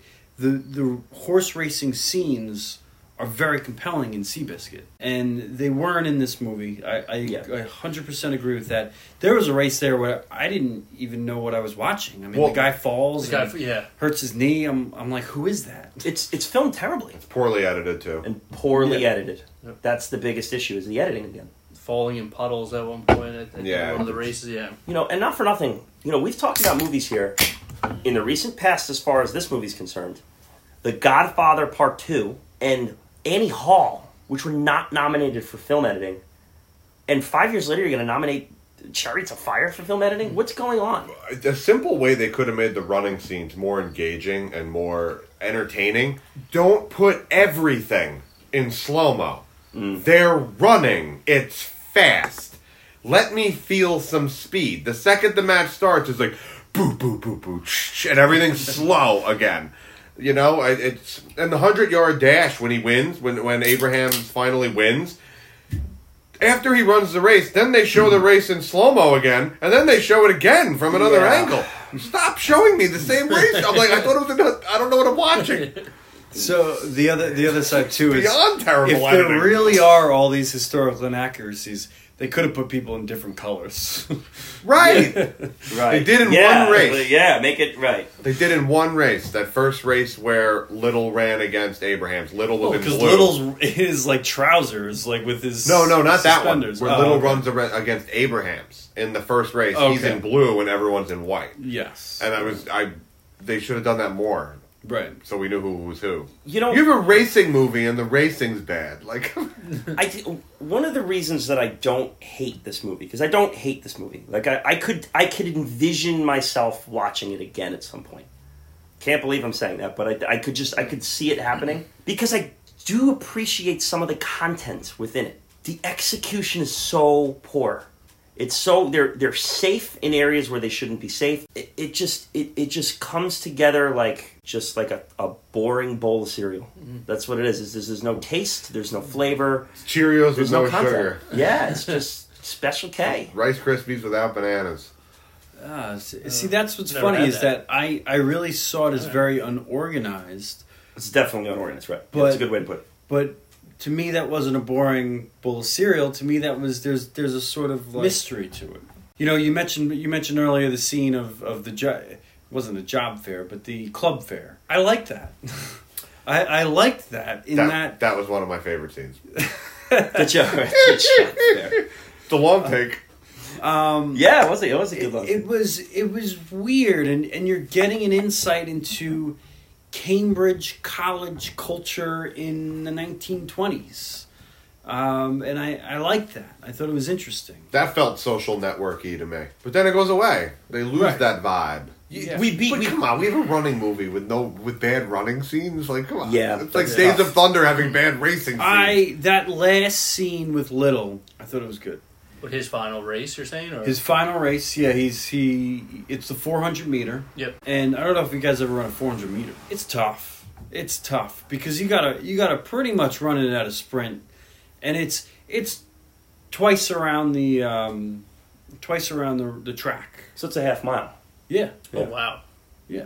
It's I feel, and I feel like I feel like you didn't get that on at his final race. Right, I you don't no feel idea. that. There's no No. distinguish. There's Uh, no. There's I no. thought that was more of like a half lap around the track. yeah, they're not distinguishing between the events too. It's just like an event's They- an event. They almost running. needed like an announcer, like someone announcing Yeah. what was going on. In in all forty minutes, they caught as the announcer. No, right, yeah. Explain Yeah, what you're an announcer might, might have helped. It might help the movie. Yeah, I don't know if it would have made any sense because what was he announcing to in the twenties? Like, like, were they doing radio? with the yelling into a megahorn. there were there You should have had. the 20s. Uh, Was it? Were they airing the Olympics on the radio though? I don't know. Apparently, everything else is historically Well, inaccurate. I don't know they should they should have threw in uh, Harry Doyle from Major League. Just Right? Yeah, there you go. Just a bit outside. Yeah. Her Suzyn Waldman When he falls, no, Suzyn Waldman's the worst. together. And I'm a Yankee fan. She's horrible. Yeah, when um, I think it's Abrahams falls, you could have just thrown that just a bit outside. I was like, oh my god, he fell, and then it's and then it's Aubrey. Aubrey does fall. Ah, yeah. And the next scene is a- Abraham's talking to Aubrey, and Abraham is getting the massage, and Aubrey is just like, We got to talk about "Well, this. now scene. I'm afraid to win." Oh, oh, you We need to like spend at don't like? least 30 minutes on this scene. This is the weirdest scene Yeah. in this fucking movie. Why he's getting a full body massage while Abrahams has like three or four long monologues in this movie that all of them lose their like I am right now, they lose their way with their point Mm-hmm. as the the monologues go on. Part and- of the 40 this- minutes was the happy ending that they cut out after Yeah. this massage, I think. Yeah. It's it's uh Given by Musa- his coach, by the way. Mussabini, yeah. relaxing. He's like deep tissue massage, too. He's really putting in, putting and then in some elbow grease. yeah, one of the scenes in this in this massage scene, which is like at the end of the movie, I've had enough. Now you're doing this to me. What? It, it was one of those he does moments. these weird leg jerks. it- It's one of those moments where you have to like stop and remind yourself, like, wait a minute, what? What's going on in this movie right now? I, go, Exactly. I forgot. I, I, I lost my way a little bit here. The movie's lost its way, and I really lost my Could way. have used a little Moe Greene scene. I need, up. yeah. oh, seriously. Now, I need a compass here, where like to get through this thing. I, I want to hone in on this because what didn't is it the massage you didn't like, or the stretching, or or the monologue? the What design like? of the scene. The, The design screen, the of the scene. screenwriter could have had them had this conversation doing a multitude of Oh, things. so you just felt uncomfortable that he was getting massage while it was while they were having the I conversation. think I'm the listening- visual. I think the visual took away from the content of the screenplay. yeah. Okay. I didn't feel like it was And- an unnecessary scene, I guess. Didn't really need to be in there. It, it didn't need to be a, a massage scene, and also Okay. I, I thought the monologue was kind of weak. They needed a little more dramatics to build it up, and it's just him laying on a table. All right, but how about the content of the monologue? I, I thought it was weak. You thought it was weak. Yeah, See, I was I was compelled by it. Hmm. It's Abraham's talking to a runner who just fell, so he's prepared. You know, and it, and it is weak because it's an undeveloped character, but he's prepared for the Olympics probably his whole life, and he's just fallen within the first five steps of the entire race, and, and blew it. Right. totally blew it. Cool running style. Yeah, but cool, like right, again, yeah. again, what you just said didn't come off, and that's But- in, that's interesting. Right. I didn't get that. I and- couldn't even. And so, but but it's not even done yet. And so now Abrahams is talking to Aubrey. Aubrey's just blown it, and Abraham's right. Abrahams is one saying, "Now I'm not afraid of losing. I'm afraid of winning." Right. Right. That's, Yeah, that's yep, Abraham's yes, that yeah. says that. So he's talking to someone who just lost and totally blew it. The entire movie, Abrahams, is all he can do. All all he wants to do is win, and he's he's had some trouble doing that at certain points. But he's looking at someone who just totally blew it. almost envying the loss because he doesn't know. It's it's almost like Joker's comment is like I'm like a I'm like a dog in the street uh, chasing cars. I'm not going to know what to do with with it when I get it. Abrahams is having this moment where he's feeling if I win, what do I do next? Great point. Yeah, and that goes back to a conversation they had in the beginning of the movie too. Aubrey says, "I dislike losing more than I like winning." It's kind of in so many words. And Abraham's comment to that is, "Well, I've never lost, so I wouldn't know." And then that's then later on he'll go to the crisis in the in the bleachers when he finally loses, mm-hmm. and then the third part then is what the what you just spoke about. Right. Yeah. Billy Beane says that exact line in Moneyball. Yes. He goes, "I hate losing. I hate it even more than I like winning." And that's the difference. There's a difference. It is a thing in, in the world of competition.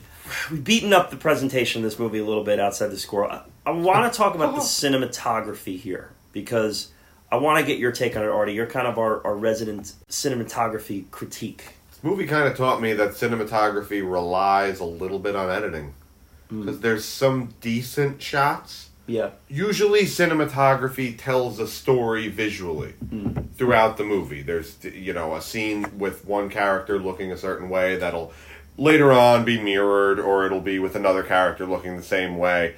This has none of that. It's there's no patterns. There's no there's nothing to appreciate. Well, I don't I don't agree that there's nothing to appreciate. I think that there are moments visually in this movie that I can appreciate, whether it's the, the scenes along the beach.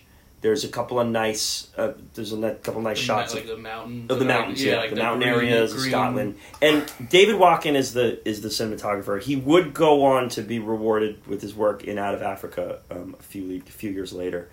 He also did Moonstruck, among some others. But I think that there's a disservice done to him through the other things we, we've been we've been speaking about. And Artie, you said cinematography needs to, to to tell a story, and I don't think it ever syncs up with the screenplay and I don't think it always has to. But but it, this is one where it had, the cinematography had something to offer, and it wasn't used properly outside of the begin the bookends of the movie on the beach scenes, which to me were were beautiful, and and the Scotland scene was shot pretty well, but the content was terrible. And then there's a lot of chamber where they're in, inside rooms. That's a cheat code. Filming old, beautiful buildings from inside, like that's a cheat code with cinematography. That's Yeah. yeah, those are always going to be beautiful. Yeah. I don't know if anyone knows. Was any of this filmed in France? Because that's a huge opportunity for big cinematography, and I- I was very unimpressed by you know the scenery given in in France. They did a great job with Scotland, and it's you don't need much with Scotland. It's Right. it's a lot of vegetation and it's and it's great. But as far as France goes, I don't recall anything that really wowed me. Johnny Google on the spot here. Although part, although set partly in France, it was filmed entirely in the UK. You nailed that, Brendan. That's very well done, right there. Yeah. That's a good eye. Why wouldn't you show shots of the Eiffel Tower? You know, France. just to let you know you're in filmed France, because it's right? filmed in the UK. So I that's a good what- eye. That's a good eye. You made a good point that the cinematography and the screenplay don't always have to line up. It, you're right, and it works when the cinematography has its own art form that it's following, its own process, its own story that it's telling, and I just this movie really pointed out to me that that's a little reliant on either the editing team or the cinematographer being involved heavily in the editing process Yeah. because if he had a story to tell, it felt like at some points throughout the movie there were some things the cinematographer was going for, but it, it never lined up throughout the movie. Yeah. Joe, this was you've you've watched a bunch of these movies that we've covered so far for the Right. first time. Right. Which ones do you do you recall that you watched recently that where you were taken back by the cinematography? The cinematography came out and told the story, and like how does that compare to, to, to what you saw with this one? The cinematography I liked in this a little bit, uh, uh, maybe a little bit more than you guys, because I do like those shots of like Scotland and Yeah, I'm with you on that. I think I'm with you on that. I, I've been to Ireland before. I just love that. I mean, I, Ireland and Scotland are kind of similar Mm. with, with their their feels with that. As far as the ones that we, the other ones that I've watched recently, um, Like Mutiny. What do you think of Mutiny, Mutiny on the cinematography? Bounty. that's tough because that's so long ago. Mutiny I watched a couple weeks ago. Actually, I, I actually like that movie, but the cinematography was I feel like even say almost even better in that for so long ago than than this. You Yeah. know, I mean, where this should be so much better since it's so much more. They're very safe in this. They're just Yeah, very they're- safe with yeah. it. It's they're not taking many chances. They they get a couple nice shots and they they put them in there like you said. I mean I think Braveheart would maybe be a comparison. Braveheart, And right? I think Braveheart is is kind of significantly better. Yeah. Yeah, oh, yeah, definitely, definitely. Yeah. With Mutiny on the Bounty, it's cohesive. I, I feel like that's what makes it better. The cinematography is cohesive. It, Mhm. Whereas whereas with this movie, it's all over the place. You get Yeah. nice shots of the beach, you get nice shots of Scotland, and then we're not getting nice shots of France, and we're not. Right. You know, it- What do you think of the cinematography in Lost Weekend? I loved it. Lost Weekend was when uh, RDB actually recommended it to me, and that was awesome. That was that's like one of my favorite movies too. Now, Yeah. uh, of so far, of definitely what I've covered. I think it's The Godfather, Godfather Two, and Lost Weekend is, is my top three from what you guys have done so far. I just I just I thought that was just it. They did it. in- What what, what year did that win? It was 45. 40, 30, for Lost Week was 45. 45. Yeah, Mutiny was 30. Mutiny was Everything- 35. that they do in 45 still could, that could be done today Yeah. and everything would just be the you know we're to jump away from cinematography, but looking at The Godfather, I mean, there's an example of a movie that deals with a lot of characters and deals with them very well, whereas this mm-hmm. movie yeah. just didn't deal Yeah. it. Yeah. and it didn't have to Yeah. deal with that many characters. Like there, there's some in there. I guess some got edited out. I, I did. We didn't brought up uh, Nigel Davenport's character yet. He's the Lord Birkenhead. He's he's the guy on the boat who has to take Liddell i- into the mix and get him Right. to Introduce him to the Prince of Wales. Yeah, Wales. to compromise with the Prince of Wales about what event he's going to do, and so he doesn't have to go on the Sabbath. I actually liked him in, in this movie. Thought he was great. He Yeah. was very good. Love the Prince of Wales too. Yes, another good, another good actor. Uh, that scene. I mean, we haven't talked much about that scene. Uh, it's a powerful scene. Yeah, well, we're, we're here, so Yeah, I mean, this is. I mean, leading up to it, you have you have um, Liddell getting on the boat to France, and they're like, "See you on the Sunday heat," Yep. and he just freaks out because Sunday's a Sabbath, and he doesn't run on the Sabbath. Now he's on the boat to France, thinking, "I'm not running. I'm not going to do it." yeah. Now he goes to Lord Birkenhead, and Birkenhead is. He's like the Sympathetic. consigliere. He's sympathetic. yeah he understands But this guy's done so many political nonsense in his in his career that he's like, why don't you just just chill for the rest of the boat ride? Let me talk to some people and we'll figure something out. One of the He's- best lines comes up here that right after Liddell walks into the party. Uh, Davenport's character Birkenhead Birkenhead, yeah. comes up to him and he's like, "Ah, the Prince of Wales wants to meet you," and he's like, "Yeah, tell him No. it's all right." He's like, "You're he's gonna be your king. You're not gonna shake his hand." He's like. Nah, it's all right. He's like, oh, that's uh, your arrogance extends this far. He's like, my arrogance extends as, as far as my conscience will allow. And then Birkenhead's like, all right, we'll see how that goes. Moving your race, and he's like, all right, I'll go meet yeah. him. Sounds good. Yeah, I would agree, Brendan. That's probably one of the better scenes in there too. It's like it's one of those. Anytime you're like you're like sitting in a chair trying to stay awake and you doze off, you doze off, and all of a sudden you jerk back to life. Like this is one of those scenes that jerks you back to life. It's like, oh, okay, here we go. This, Yeah. I like this. But uh, the scene is prefaced too with his sister scolding him before he leaves for France. You're obsessed with running, so Right. this is one of the worst scenes I think in movie history. Him on the boat, and they're just replaying all that dialogue as Oh, he looks off very- into space for like three minutes. I was like, this is this is not something that should ever be in a movie. And you know, No, because we all knew it. We, we they didn't watched need the to read scene already. Right, I'm we like, did. you remember what we just although watched moments ago. although I think there's a little bit of foresight to knowing that maybe people are dozing off a bit during this film. Yeah, like, So hey, remember seven minutes ago when this happened? The audience can't all be. Brendan B. Like there's some people here who are, who are dozing off at this point. Uh, and and you know the lip sync police are always on duty when we do these things. There were some scenes where the, the words When didn't line up at with the, mouth. Piano on the boat, Oh, oh yeah and come on. I'm an Englishman, and then everyone starts singing. All of a sudden, they're just like a they're just like a German orchestra, just Yeah. Very It's like, oh, That doesn't talented sound like that. Give me Yeah. a break. What is this? I hated that scene. Yeah. Oh, the Philharmonic Orchestra is all of a sudden on this boat here. So So now I'm getting fixated audio. on what should have made the 40 minutes that was removed. That should have Right. made the 40 minutes. yeah Right, and we're saying it just happened seven minutes ago. Maybe it was actually well, there a was half hour In ago. movie time, this movie was like the Phantom Zone with Superman. There was an odd focus on the arts in this movie, and I don't know that it was called for. what like they had the geisha scenes. Yeah, the weird the- opera. yeah, and the- then the choirs are constantly and they, singing. they had they had the a cappella group and they're, they're singing. I just I just don't. What was the point? I think just to show like British elitism. Seriously.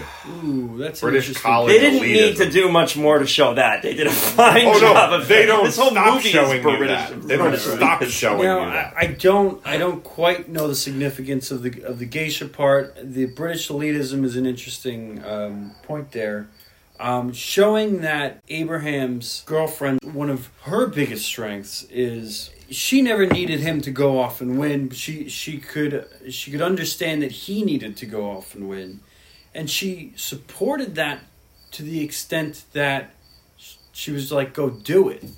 It's but she never but she never and I, and I mean this in a good way is she never readjusted her life for him she was a she's a, a very successful woman and very strong powerful woman in, in the society i know you're thinking of South Strong.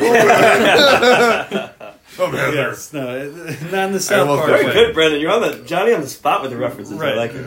Um, but but she's a, a self-established woman in a time that it's hard That's to not get a, there. That's not a thing. Hard Yeah, to get th- there for a woman. Their and their relationship was my favorite part of the, of the movie. Yes, It- it it's was- great. there was there was a real story to be told there. There were themes to be told there about what it takes to be a competitor and how you manage that with with your with your love interests. With your that could be extended to family. That could be extended to.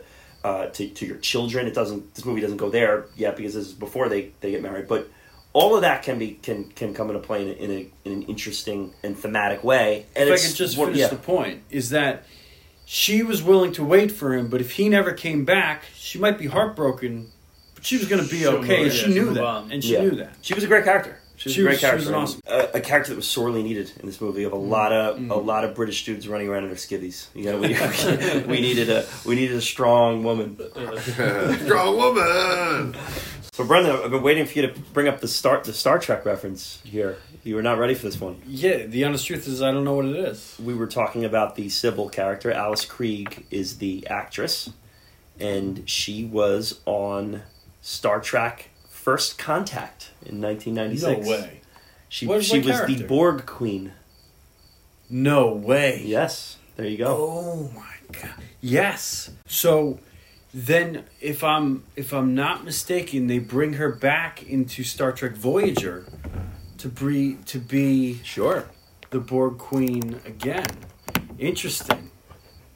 I Um, myself have never seen a second of Star Trek, but you oh you bring it up every episode you've been on, so I had to I had to tie you in there. And Artie, she was also in Thor: Dark World. I know you're a big Thor head. Yes, that's how I recognized her. I almost said, "Oh, maybe that's how I recognized her for first contact." No, she's the the bad girl in that. Now Trekkies might might disagree with me, but I think if you wanted a um, a good introduction to Star Trek, uh, First Contact is not a bad idea. So let's talk about the end of this movie here, the the quote unquote climactic race here at the end.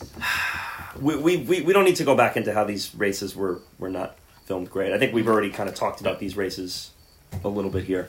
It can Brendan, you've tried defending this thing ending in a in a tie, and it, it does end in a tie. Let's be you, you don't get the two runners against each other at the end, which is what Right. this movie was building up. To. You don't toward. want get what you want. That's what hap- I guess. Uh, sorry to cut in there, but it was a true story. So they didn't race. So it's Yeah. i- if it was like you know just if they were making stuff up, then they would have thrown them in there. But I would have. That's what I was building up towards the whole time. I was like, I can't wait to watch them race again, and Yeah. just didn't happen.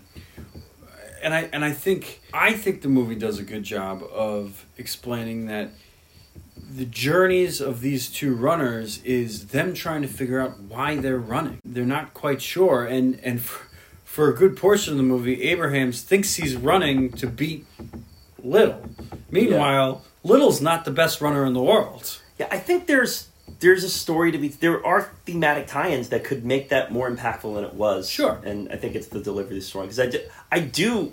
We've seen it. I mean, if you just talk about like like Rocky losing at the end of Rocky, where like you can make it so the fact that they never cross ties with each other leaves this pit in the stomach of the audience where like mm-hmm. wow like he, his journey brought him up to there and he didn't even get to ever find out and this and that but there's no tension in this movie This movie has the tension of a dictionary. It's just you're just flipping through pages. While Buzz Killington is leading, reading you definitions, like it's just that it's it's Well, you have to consider that that Liddell wasn't supposed to run this race. I mean, he was going to run the hundred meter dash. Now he's running the four hundred meter. Here's I the pro- Brendan. Here's the issue, though, is that I can't, as a layman, cannot distinguish the difference between these events. Uh, clearly, I need I need it dumbed down for me a little bit, and this movie doesn't do it in a in a proper way. In my, you know, you Yeah. you know that you've run you've you're you've run competitively. You yeah. yeah. So I can watch a baseball movie, and I don't need them to tell me the difference between on base percentage and batting average. I just know already. But a movie like Moneyball is able to do that, and that's why I think that that movie is is more effective delivery than a movie like this. Right. I mean, the closest they get to it is the two Americans talking. Before you have the, the American coach just says, "Don't worry about, don't worry about this Don't guy worry. Liddell. He ran two races today. He's he's got nothing left." It's kind of like when you go see a concert and you're not sure who's going to open and who's going to close. And the segue into this, like you have this, you have this dramatic end with with Abrahams, and then it's like, okay, you know, all right, we have another race. Oh, that's right, we got to finish this guy's storyline. Okay, all right, let's have him go. Like it wasn't, it, it just, it was anticlimactic, and and not in not in an artistic way either, in an in in ineffective way. I mean, this just happens to me with sports movies. I, so I, I don't know if it was this movie, but I did I did have a little bit of tear up in, in when he when he he wins at the end and they all carry him. I don't know. I got I got pretty Yeah, well, you were that. invested. That's I love Yeah. hearing that. I was not. I was not. I think I, I The tearing that I was experiencing was was from my dry eyes and Knowing that you're gonna have to brain. rewatch it. Yeah. yeah, No. I teared up. I teared up when I pushed pause for the first time and saw I was only 25 minutes in. I will say I'm extremely proud of myself for doing this thing in one sitting. I took a break with a half hour left. Exactly a half hour left. I was like, all right, I gotta walk around a little bit, the blood flow. Like, My first watch, I did it all in one sitting. yeah, that's Uh, that's that's second one. I split it up in a day. So you know what's funny is is I had the almost the opposite experience where I've I've been pretty busy lately, so I had to fit this in. I had softball last night. I started this started this at eleven forty five last night, and Yeah, thinking that's dangerous. thinking I'll do an hour, and then I'll finish the next the rest of the next day. I kept going, yeah. and and it did grab me, and I kept going until I had a half an hour left, and I made myself stop to go to sleep because I had to wake up the next day. But uh, and then I finished it out the next day. But I actually I actually wanted to keep going. I mean, I'm always I've always been a proponent of certain movies need to be broken up. And you know, Artie, I know you're a proponent of the intermission also. Like I think that there it some movies benefit from hmm. all right, it take as long as you know when you're going to resume. Like you can't just like like watch half of a movie and then 2 weeks later finish it. Right, Like there has to be It's a got to be quick. yeah, I mean, one of my Yeah. favorite movies of all time is Lawrence of Arabia, and I tell people watch that in two sittings on back to back nights. Well, on a Tuesday and a Wednesday, watch watch part one on on Tuesday, part two on Wednesday. That's the best way to watch that movie. It's four hour movie. you know, it's it's hard for us to sit down and watch at the, at this stage in humanity to watch a four hour movie. Like we can I've- watch eight episodes of a TV show because there's dopamine injections in between each episode. Four hour movies made in the 60s and 70s aren't designed that way. So it is hard to do that. So to me, breaking some of these movies up is, does it help? I've always been a big. I need to watch it all in one sitting, and then for some movies, like like you said, I get, and I guess maybe it's just recently was The Irishman that just came out. I watched that. Oh, that was a long one. I Yeah. watched that in This is three and a half hours. two or three sit, th- two or three settings. Like it, Justice sometimes League it, too, it- right? Oh yeah, the Justice League, the Snyder's Snyder directed. cut. That was like what four and a half hours. Yeah. Yeah. I watched that in two or three days. I watched that. Yeah. The best, strategy, Um, the best strategy for that one is to watch it in zero sittings. and you'll really enjoy No, that. no. I'm a big Marvel guy, so Justice League. Oh. I always always grew up loving like Batman and Superman. Well, and that's then- DC, right? Well, that's DC. So Yeah. Marvel took over for me. I, I, I was I've been obsessed with Marvel. See, I for a like long Justice time now. League. Justice League, I, I, I love those movies. I actually like the Snyder cut.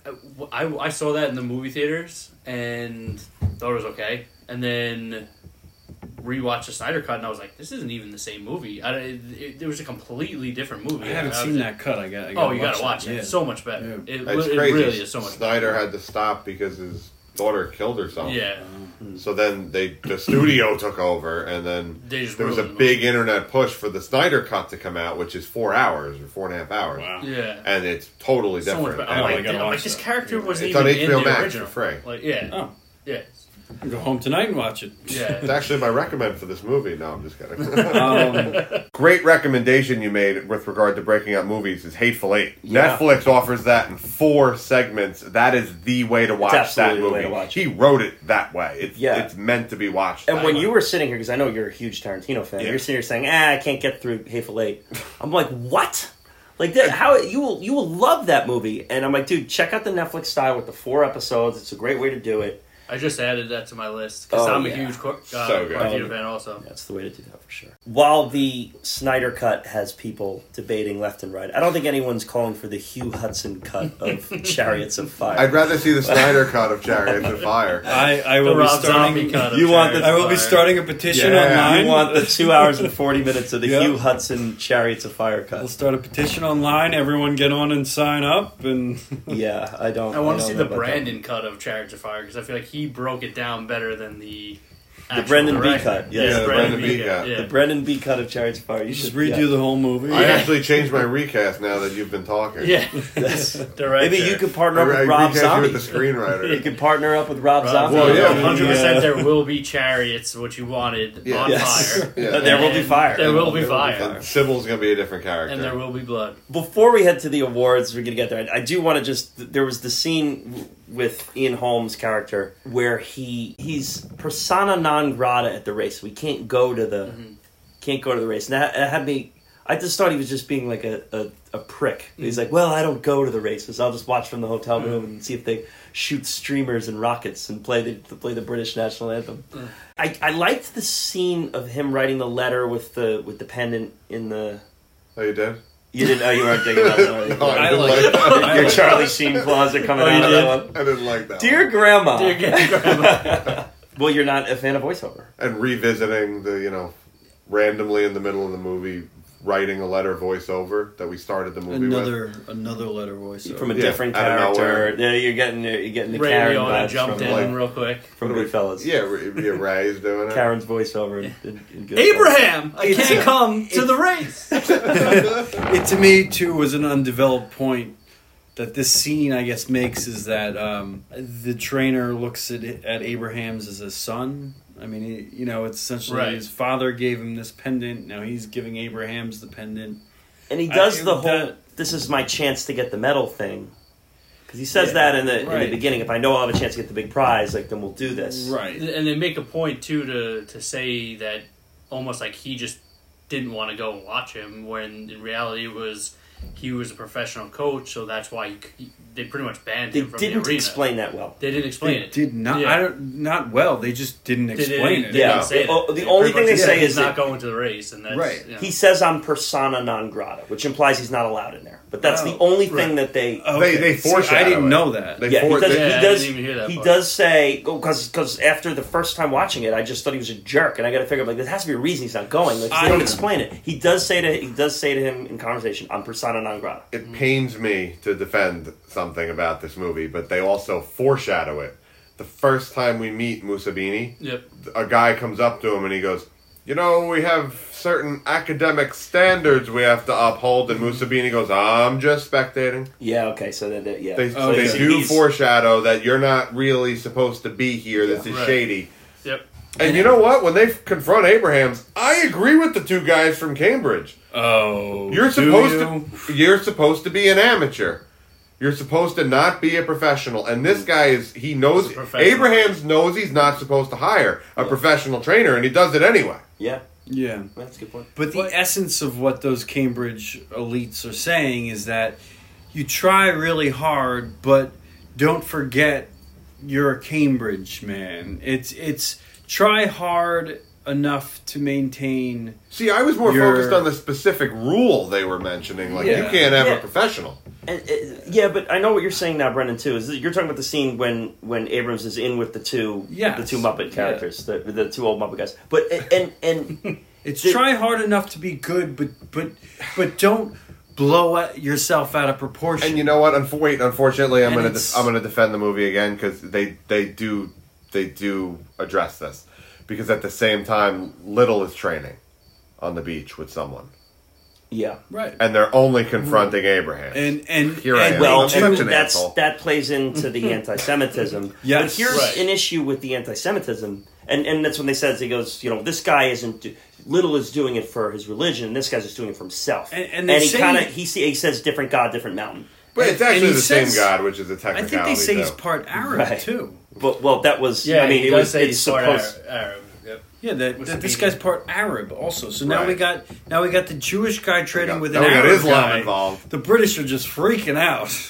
Artie, you're saying okay, yeah, it's the same God. It's supposed to be designed as an ignorant statement. Like it's Uh, not right, right. It's not you know Right. the movie's not different throwing God, that out different there, mountaintop. so- It's actually yeah. all from the Old Testament. It's all the right. same Yeah, but mountaintop. the- these same guys, God. yeah, Right. these guys are these guys are, are Mer. elitist, ignorant douchebags. Right, okay, yeah, and not That's- and they're not not religious, to- You know, not if we spend five hours on this movie, we'll end up loving it by the end of But it. there's one of my issues too. Is like if you're trying to make this point with this movie with the anti-Semitism, like they don't really. I feel like this this movie at that point is trying to say something, but doesn't really have the balls to say it. Mm.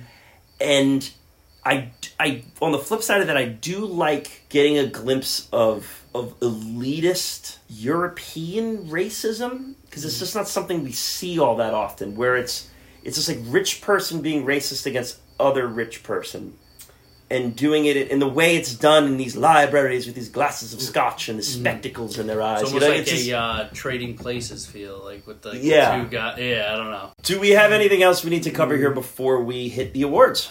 I think we got the we got the movie pretty. good. I think we covered it even more in depthly than I expected to. I to. can't imagine anyone on Earth has gone more in depth into this movie than we have. Well, uh, it's funny you bring up other people, Artie, because Bringing up the True, Twitterverse. but- we're going to go to the Twitterverse before Yes. we do the awards and go to the Twitterverse. And Artie, tonight you kind of went out of your way to say, "Hey, you know, you didn't send anything out to Twitter. Get- Make a message. I know we're recording in a couple hours, but just do it." And I'm like, "You're- "You're right," and I did it. And This we is the movie. for by that. far got more Twitter responses Wow. for Chariots of Fire than anything we've ever done. Probably twice as many than anything we've done. And have I ever texted you that? We no, and we It's- have It's not hate mail, is it?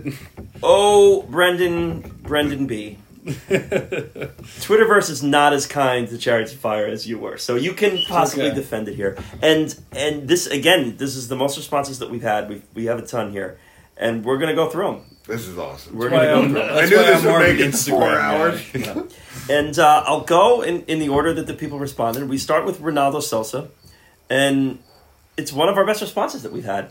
And he really kind of genuinely asks personal question about our viewing experience, which I love. How did you manage to not fall asleep? A question mark. so Joe Joe B, this is your first uh, experience with the Twitter questions.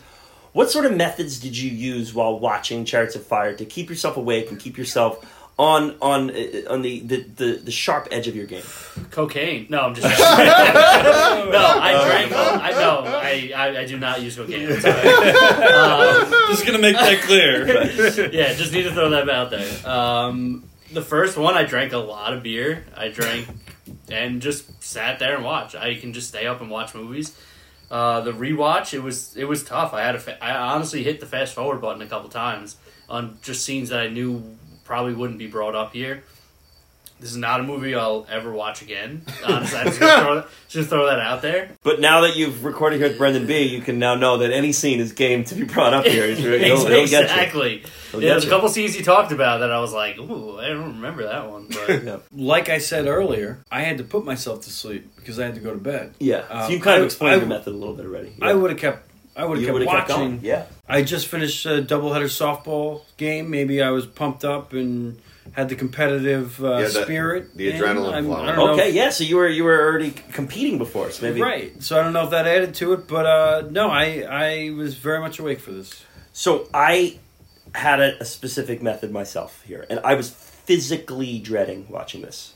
for the first time. My rewatch, I was a little more into it because I knew the scenes that I wanted to watch again to get more info out of that. I, that they didn't resonate enough with me the first watch. But I was I was having anxiety. I, I, this more so than any movie we've covered so far, and I didn't know it would be this way leading up to it. But I really, really did not want to press play. And I, I was mm-hmm. like, I went and did laundry. I did like I was like I had I had my bottle of wine. I, I was I was ready to go to watch it, but I just I delayed and I delayed and I delayed. I like texted like people I old friends that I've never talked to. And, but the thing that kept me going with this is I, I as I said before, this has been a very busy month. This summertime's always a busy time of year for me anyway, and I just only had a limited window to watch this. I had to watch it on the night I watched it, and I had to watch another movie that I'm doing for the uh, the Cinemus podcast.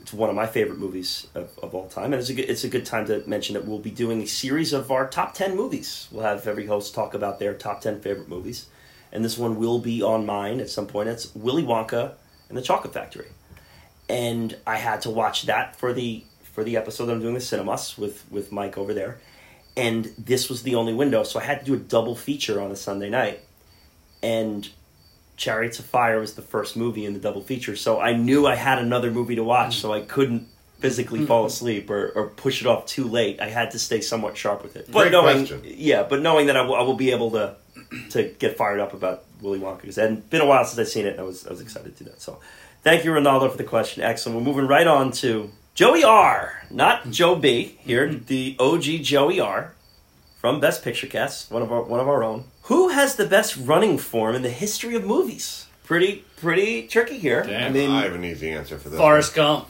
I think That's that's, a a, great one. place to go. Yeah. It's a great It's a great place to go. Good one. I'm going to say Keanu Reeves in the replacements as he's running for the touchdown. As a quarterback, yeah, very nice. Uh, Uh, if we stick to football, you got to like Bobby Boucher running in for a sack. That's a good one. I just watched that actually a couple days ago for like the hundredth time. Classic. Such a True classic. classic. um, Tom Cruise. Tom Cruise and one of our uh, our compadres, one thousand one by one, replied with a Tom Cruise gif, Yeah. And for that, so they're What, they're Mission Impossible with you you go there. with? Anytime they film him running, he runs full speed. The camera has to be back His because he's arms fast are as just- yeah. He's running at top speed. It's he's the man. He doesn't You don't mess be around. footsteps Falco, all right? our very own Grant Z chimed in with a gif of Rocky and Apollo running on the beach. Hmm. Definitely. Great. I am gonna just throw out a pod favorite, former wrestler Terry Funk in his running skills in Roadhouse. Oh, Yeah. His horrific That- running skills. Oh, Is it Roadhouse. technically that was such a great episode. Holding the gun and running is some of my favorite stuff. T1000 and Terminator 2. oh, That's uh, Robert, great one. Robert Patrick. great one. The uh, the stone With the face with run. the with yeah, the, the, the, arm hard- run, the, yeah. Oh, the that's a good stiff one. fingers. That's yeah. a good one. Scott and Austin Powers when he's just like running like a girl. He's like, I don't know where he gets his running. from."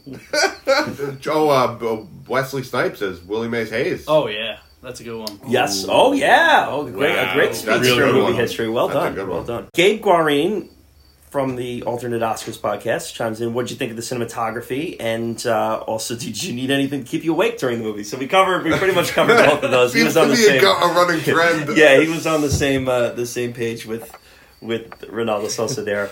And the cinematography, I think we covered that pretty good in there. Mm-hmm. Is you know, I think that there was a chance for it to be really good in this, and I think it was held back by a little bit of the storytelling. The Best Pictures podcast, which is not quite Best Picture cast, but similar similar in, in nature. There, they do they do them in order from from one. I think they're just recently put out a, a, pod, a podcast on Chariots of Fire. They say first off, best of luck. Wow, this is just a universal thing. We feel your pain. Second, how do you feel about the rampant use of slow motion? Did it help or hurt? Were there any points where you felt it was used appropriately? So we did we did mention slow motion. We didn't go too big into it. Did you think that there was any point where it was used appropriately? Yeah, I, think in in that last race of Liddell running, I, I think it's cliche maybe, but it's typical that last race, him coming across the finish line. But I think I think they actually do it in slow motion on like the redo. Yeah, after doing it in They fast do it motion, fast yeah, motion. and already already kind of ripped that Um, to shreds. So they probably should have Yeah. just done it in slow motion originally. I would, I would, yeah, Joe. I, was- I feel like this Chariots of Fire song, the I feel like you need to be in slow motion Yes. in that. I'm with Actually, you. that's Like, that's yeah, that's the right that's answer. the answer. That's That's, the right that you answer. nailed it there. Yeah, that Yeah. and that is that's a that is that's a good good. one. I, well, also, I think um, so. The scene that you mentioned when they're, he's closing the seats and Abrahams sitting there re- remembering his loss, they're replaying the race in bits in slow mo. That's effective, Mm. I think. Him remembering the Yeah. race because to him it's it's Oh. it's Yeah, everything. that's- It's this huge moment. It's not just this passing moment. yeah. I thought it worked. I there. agree with that. Yeah. Now, 100%. in in talking about the opening scene and the closing scene, because we teased this a little bit early on, I actually absolutely loved the closing scene where they're in the church and they're, you know, they they finish up what they got to do, and they do the post credits. That, that's not my favorite part of it, mm. but they do the church organ music mm. into the slow montage. Right. And then they start showing you the characters' names with as they're running along. Oh, it's this guy and here's this guy, and I'm like, oh, this is great. I wish this were brought to my attention at the beginning of the movie. Right, right. Oh, that Oh, that's information that would have been useful to me guy. yesterday. Right. and then that segues back into the power theme from the organ music back into the power theme, where they have to remind you that Ian Holm was also in the movie. He's not allowed to run though. Mm-hmm. and then I'm just fired up again. So here's my theory: that when voting for this for Best Picture, the Academy started the movie, got all fired up, got pumped up for the first couple scenes, completely passed out and fell asleep. And then the organ music woke them up, and it went back into the montage, and they went, "Oh, best picture! This is fantastic!" And they just slept through the middle part of the movie. That's what I think. How this probably won best picture. I'm totally behind that theory. Makes perfect sense. Yeah, I, I'm I'm still on the side of people got reminiscence of Rocky, and and uh, they just I did, uh, Brendan. I think that know is it really rose them up. That's a good that is theory, a too. great point. and That and is a the great other point. side too, and I, I I just recently looked it up is 1980 um, Winter Olympics was Lake Placid, New York. So this is a year after that. Um, so people are big on the Olympics. Wow, that is a great theory too. That's Like, good, you too. know, I do- 100%. That's what it is. I do- Americans are big are big on the Olympics at that point. I Yeah. do also want to bring up the crack epidemic. the aforementioned Cinemus. Mike from Cinemus writes, "At least Ian Holm had a couple of good moments, right?" I, that was one of my favorite characters, honestly.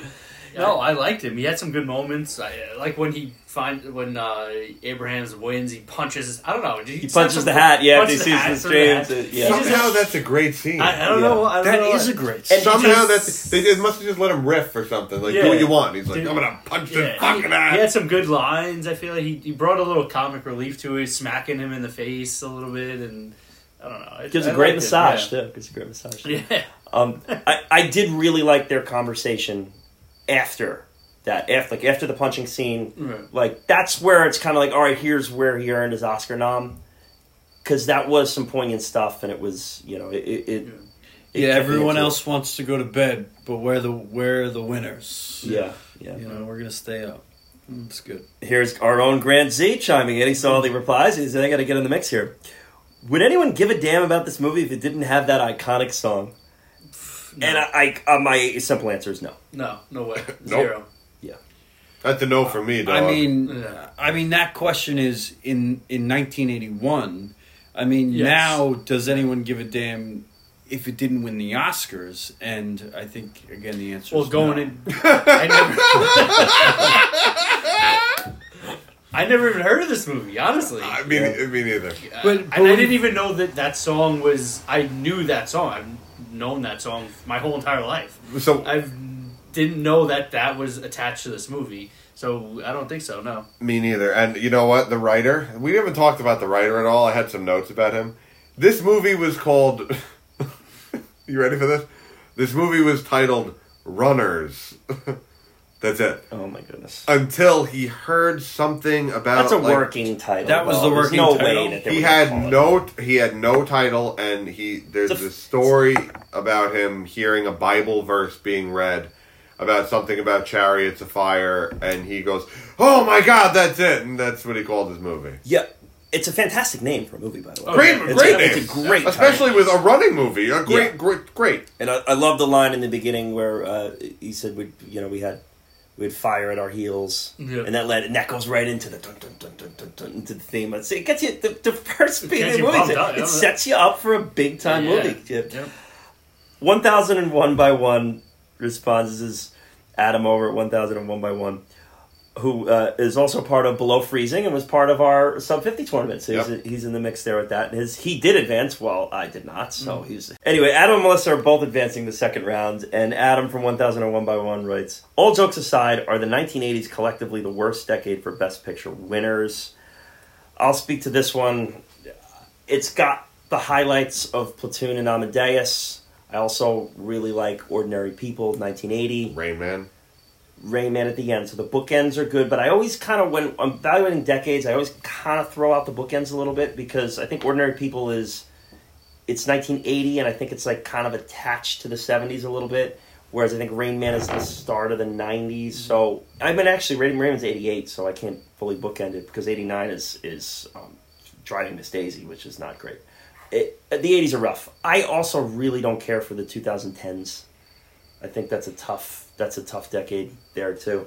But I, I think you're well within your right to say that the 1980s are collectively the worst decade for the for Best Picture winners. Brendan, I'm going to give this one to you because we're going to end on a positive note here. We did get a Twitter user here who, who was the final response to the ones we got does not agree with the people before this, so we'll we'll we'll let you feel this one exclusively. Okay, so Reflections in a Golden Eye writes, "What do you say to the fans who adore this movie? I saw it six times when it came out and countless times since. I love everything about it, including the brilliant Alice Krige, who we mentioned, who deserved a nom with Ian Holm. And I agree that she did deserve a supporting nom in this. But cheers and tears from my 20 something gang of movie pals when it beat Reds. So, Brendan, what do you, how do you respond to that? I can't say I love everything about this movie. To the fans who adore the movie, I get it. I mean, it has it has those aspects of running mixed with life that are, are hard to reconcile. Running's an addiction, if, if you didn't know. I mean, running is an addiction. And trying to figure that out in real life, I mean, that's what these runners are doing. Any runner has that. And I think the movie did portray that. You, do, you got it. You got it. Yeah. It- it- and I think it Abrams is addicted. Yeah, they're What they're they're says addicts. is They're into addicts. Yeah. Yeah. And I can see I can see why people like it. Uh, just this is, wasn't my you know movie that I would watch over and over, but I can see what people like you know about it. So thank you to everyone who replied with Twitter questions. Sometimes we're we're just begging people to respond, and this was a great one. We had a lot of a lot of people out there getting in the mix here, including fellow BPC co-hosts and and other podcasts on the old film Twitter machine. It's it's BPC award times, guys. Are we are we ready to do this here? I'm ready. Oh, It is- yeah. it is time. Chariots of Fire, BPC Awards. We're going MVP. I'm going to go first here. I rarely go first, so I want to just hop out on this because this was the easiest MVP I've ever had to do here. I know what you're going to say. It is hands down 1000% the score. Yep. Vangelis Yep. just crushes it with this. It is the it is the footprint and the imprint in in the best picture lexicon is is the score. That's what it they'll at every awards every year they'll throw that scene up just to timeline the thing. I kind of I don't think this movie wins best picture without that opening song. I really don't. And I I don't think you can say that about any movie any movie that we, any best picture that we cover. I, I've said in the past that I think that The Godfather is the greatest score of all time. I think that this score may have had the biggest impact on its movie. I'll I'll go second on this one, and I knew that this was going to be a popular one, so I went different on there. But I just want to touch on a little bit with Vangelis. I just googled him. I was because I, I didn't know anything about him with this. But um, what what do you guys think his net worth is, Vangelis? What would you say? It has to mostly come from this song, I would think. Oh yeah, Probably Uh, 100% from this song. from the song. I'd say a $100 million. Close. wow. Um, Close. Jesus. Uh, I don't know. 80? Yeah, often this song is Yeah, used. I you know This is in The Office. I Yeah, probably no, would have it's- guessed the same. I probably would have guessed 100 million. But if you if you just I if got you if you randomly guess, I don't know what what is it? Oh, so I, I just googled it. It came up. Vangelis' net worth two hundred forty five million. He makes Wow. per year ten million dollars. And it was funny because the the site that I was on, I don't even know what I clicked on. It gives you since you open this site, how much has this guy made? And I was on there for four minutes, and it was like ten grand. I was like, oh. Jesus. Oh my god. So Anyone- anyone he out crushes there- it. Two grand, two hundred grand per week. Anyone out there Oh. who's saying, you lucky bastard, let me tell you this.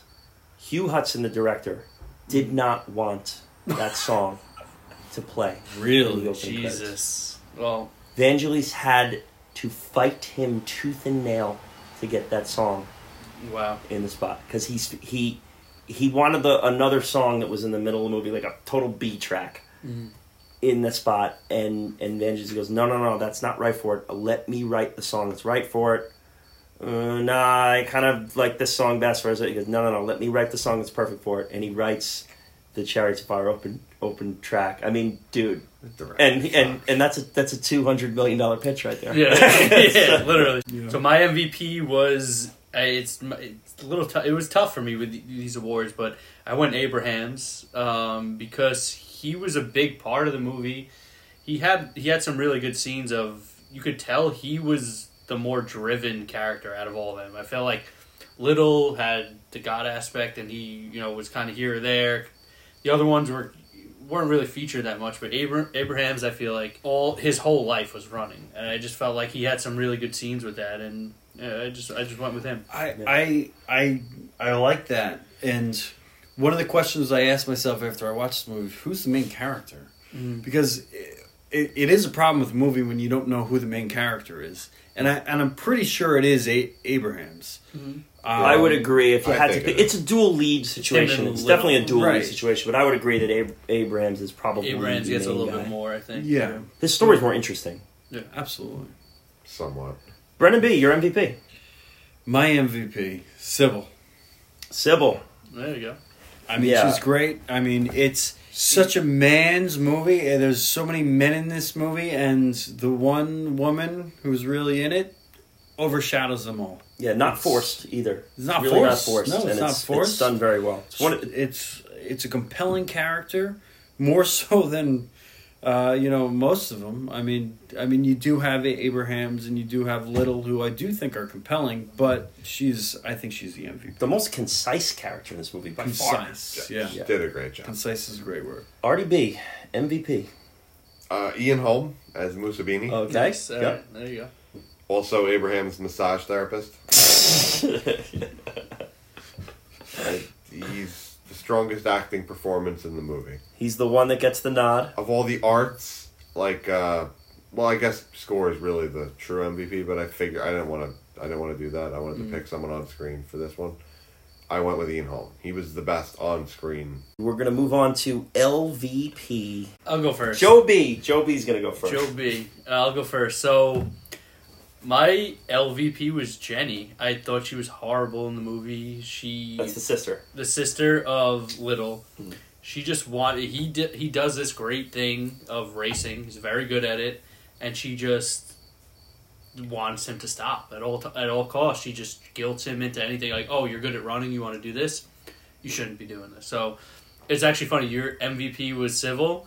It- when I first the original the original watch of this, I guess I wasn't paying so much attention to it, but I I thought Jenny was Liddell's wife at first. I guess I missed, Oh, missed oh, the situation. I thought the same thing, and Yeah. that's poor direction. Poor it wasn't clear what wasn't her clear, relationship and also they kiss at one point. I it's, I don't know if it's it's not on the lips, but it's close. I don't know. Just that It's I, So- I so- agree with you. so- At points, I'm like, man, his wife hates him. Exactly. And then when I watched it and I saw Sybil, I wrote her down as my MVP because I said, this is somebody who's bringing him down, trying to get him not to do what he wants to do. And then this is Sybil, Sybil's who's bringing him up. trying to tell him like, you're gonna quit racing? No, you gotta go. You gotta get. You gotta get going with this.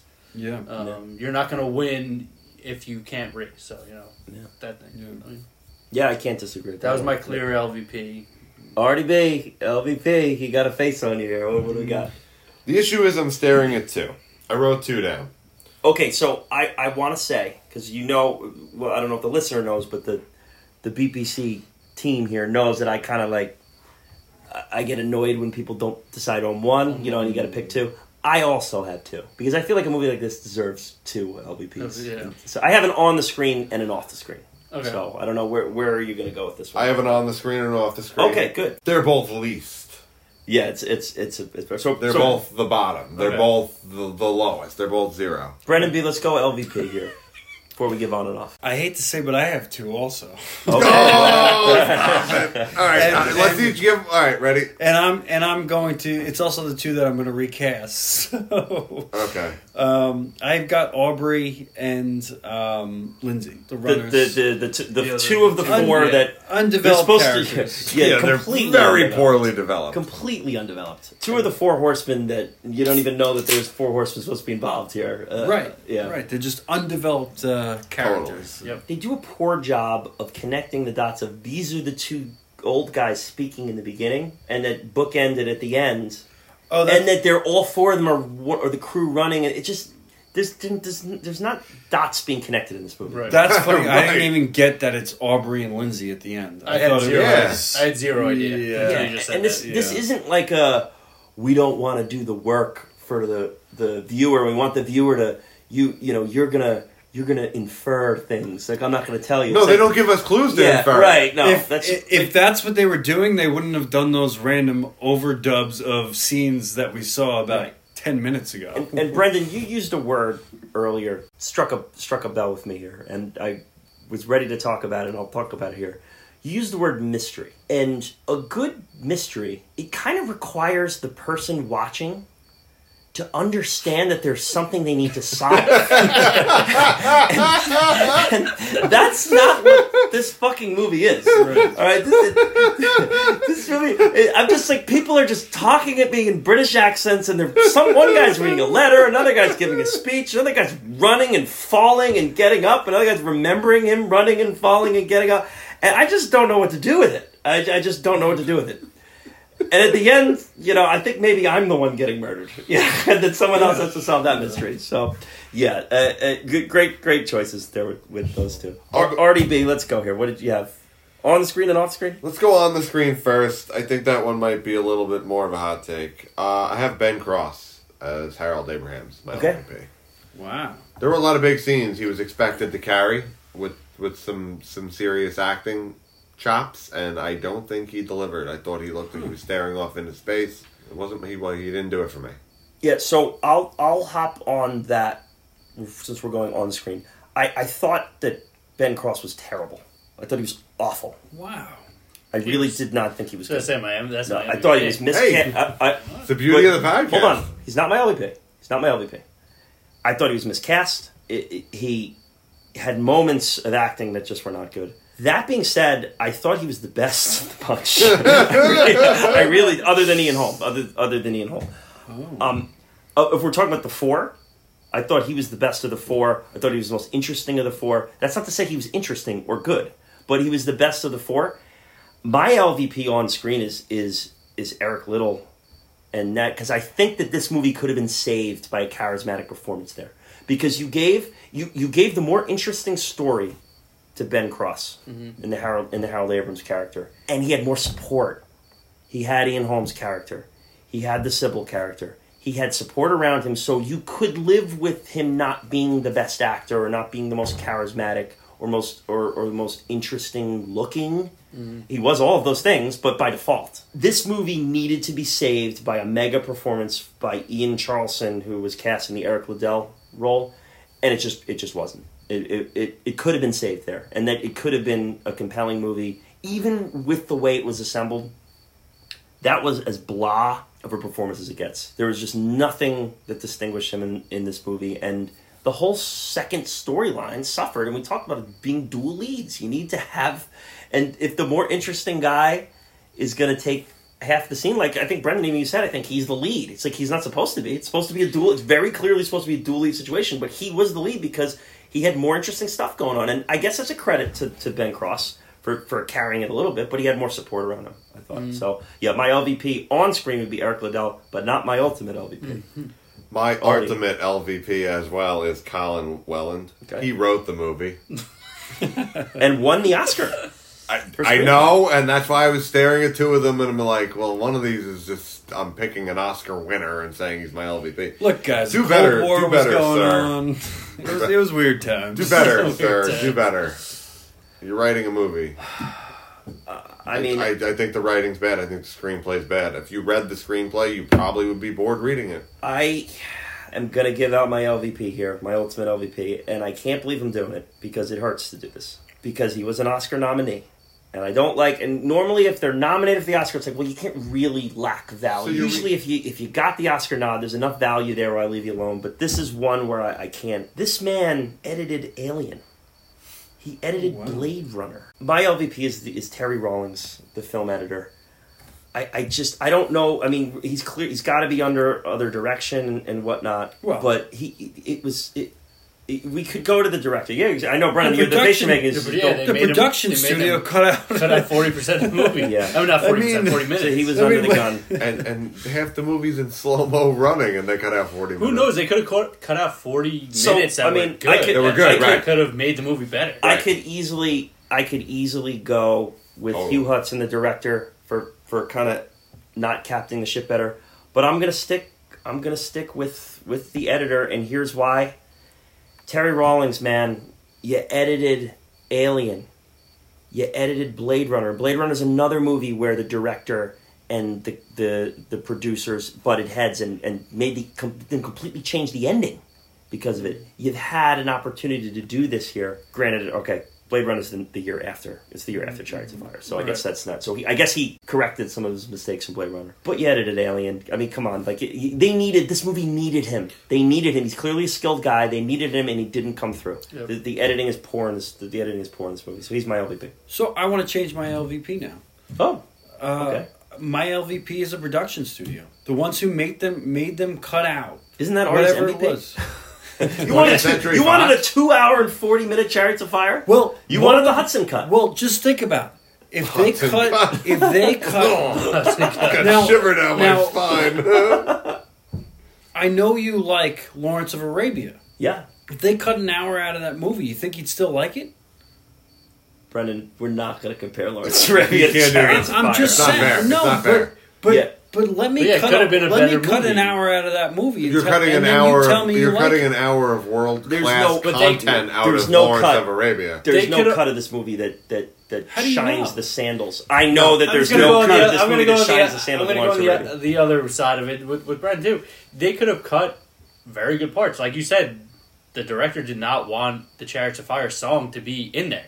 So there could have been some great stuff that the studio looked at and was like, get get rid of this shit. You know? Yeah, Probably not. Yeah. But I'm just I'm just giving boy, that's even more type of thing. evidence though to make But- the, to make Hugh Hudson the LVP because I mean, we, oh, we're gonna cut this. It became a Billboard number one hit. You didn't want it in the movie. What are, like, what are we doing here? He Uh, paid two hundred forty million dollars on the song. You didn't Yeah, want it wasn't in the- created yet. at Yeah. No, you right. said he didn't want it as the opener. Not, He wanted a not different that he song. didn't want it in he, wanted, movie. he Oh. wanted a different song as the Oh, opener. as the opener. Okay, and he was I'm so- I insistent on it. And and Vangelis wanted to write a specific song for it, and then he wrote that. So it wasn't like he heard it and was like, "This doesn't work." Like that. That would be really bad. Participation awards. This is where we're going to give out some hardware to someone else in in the mix of the movie.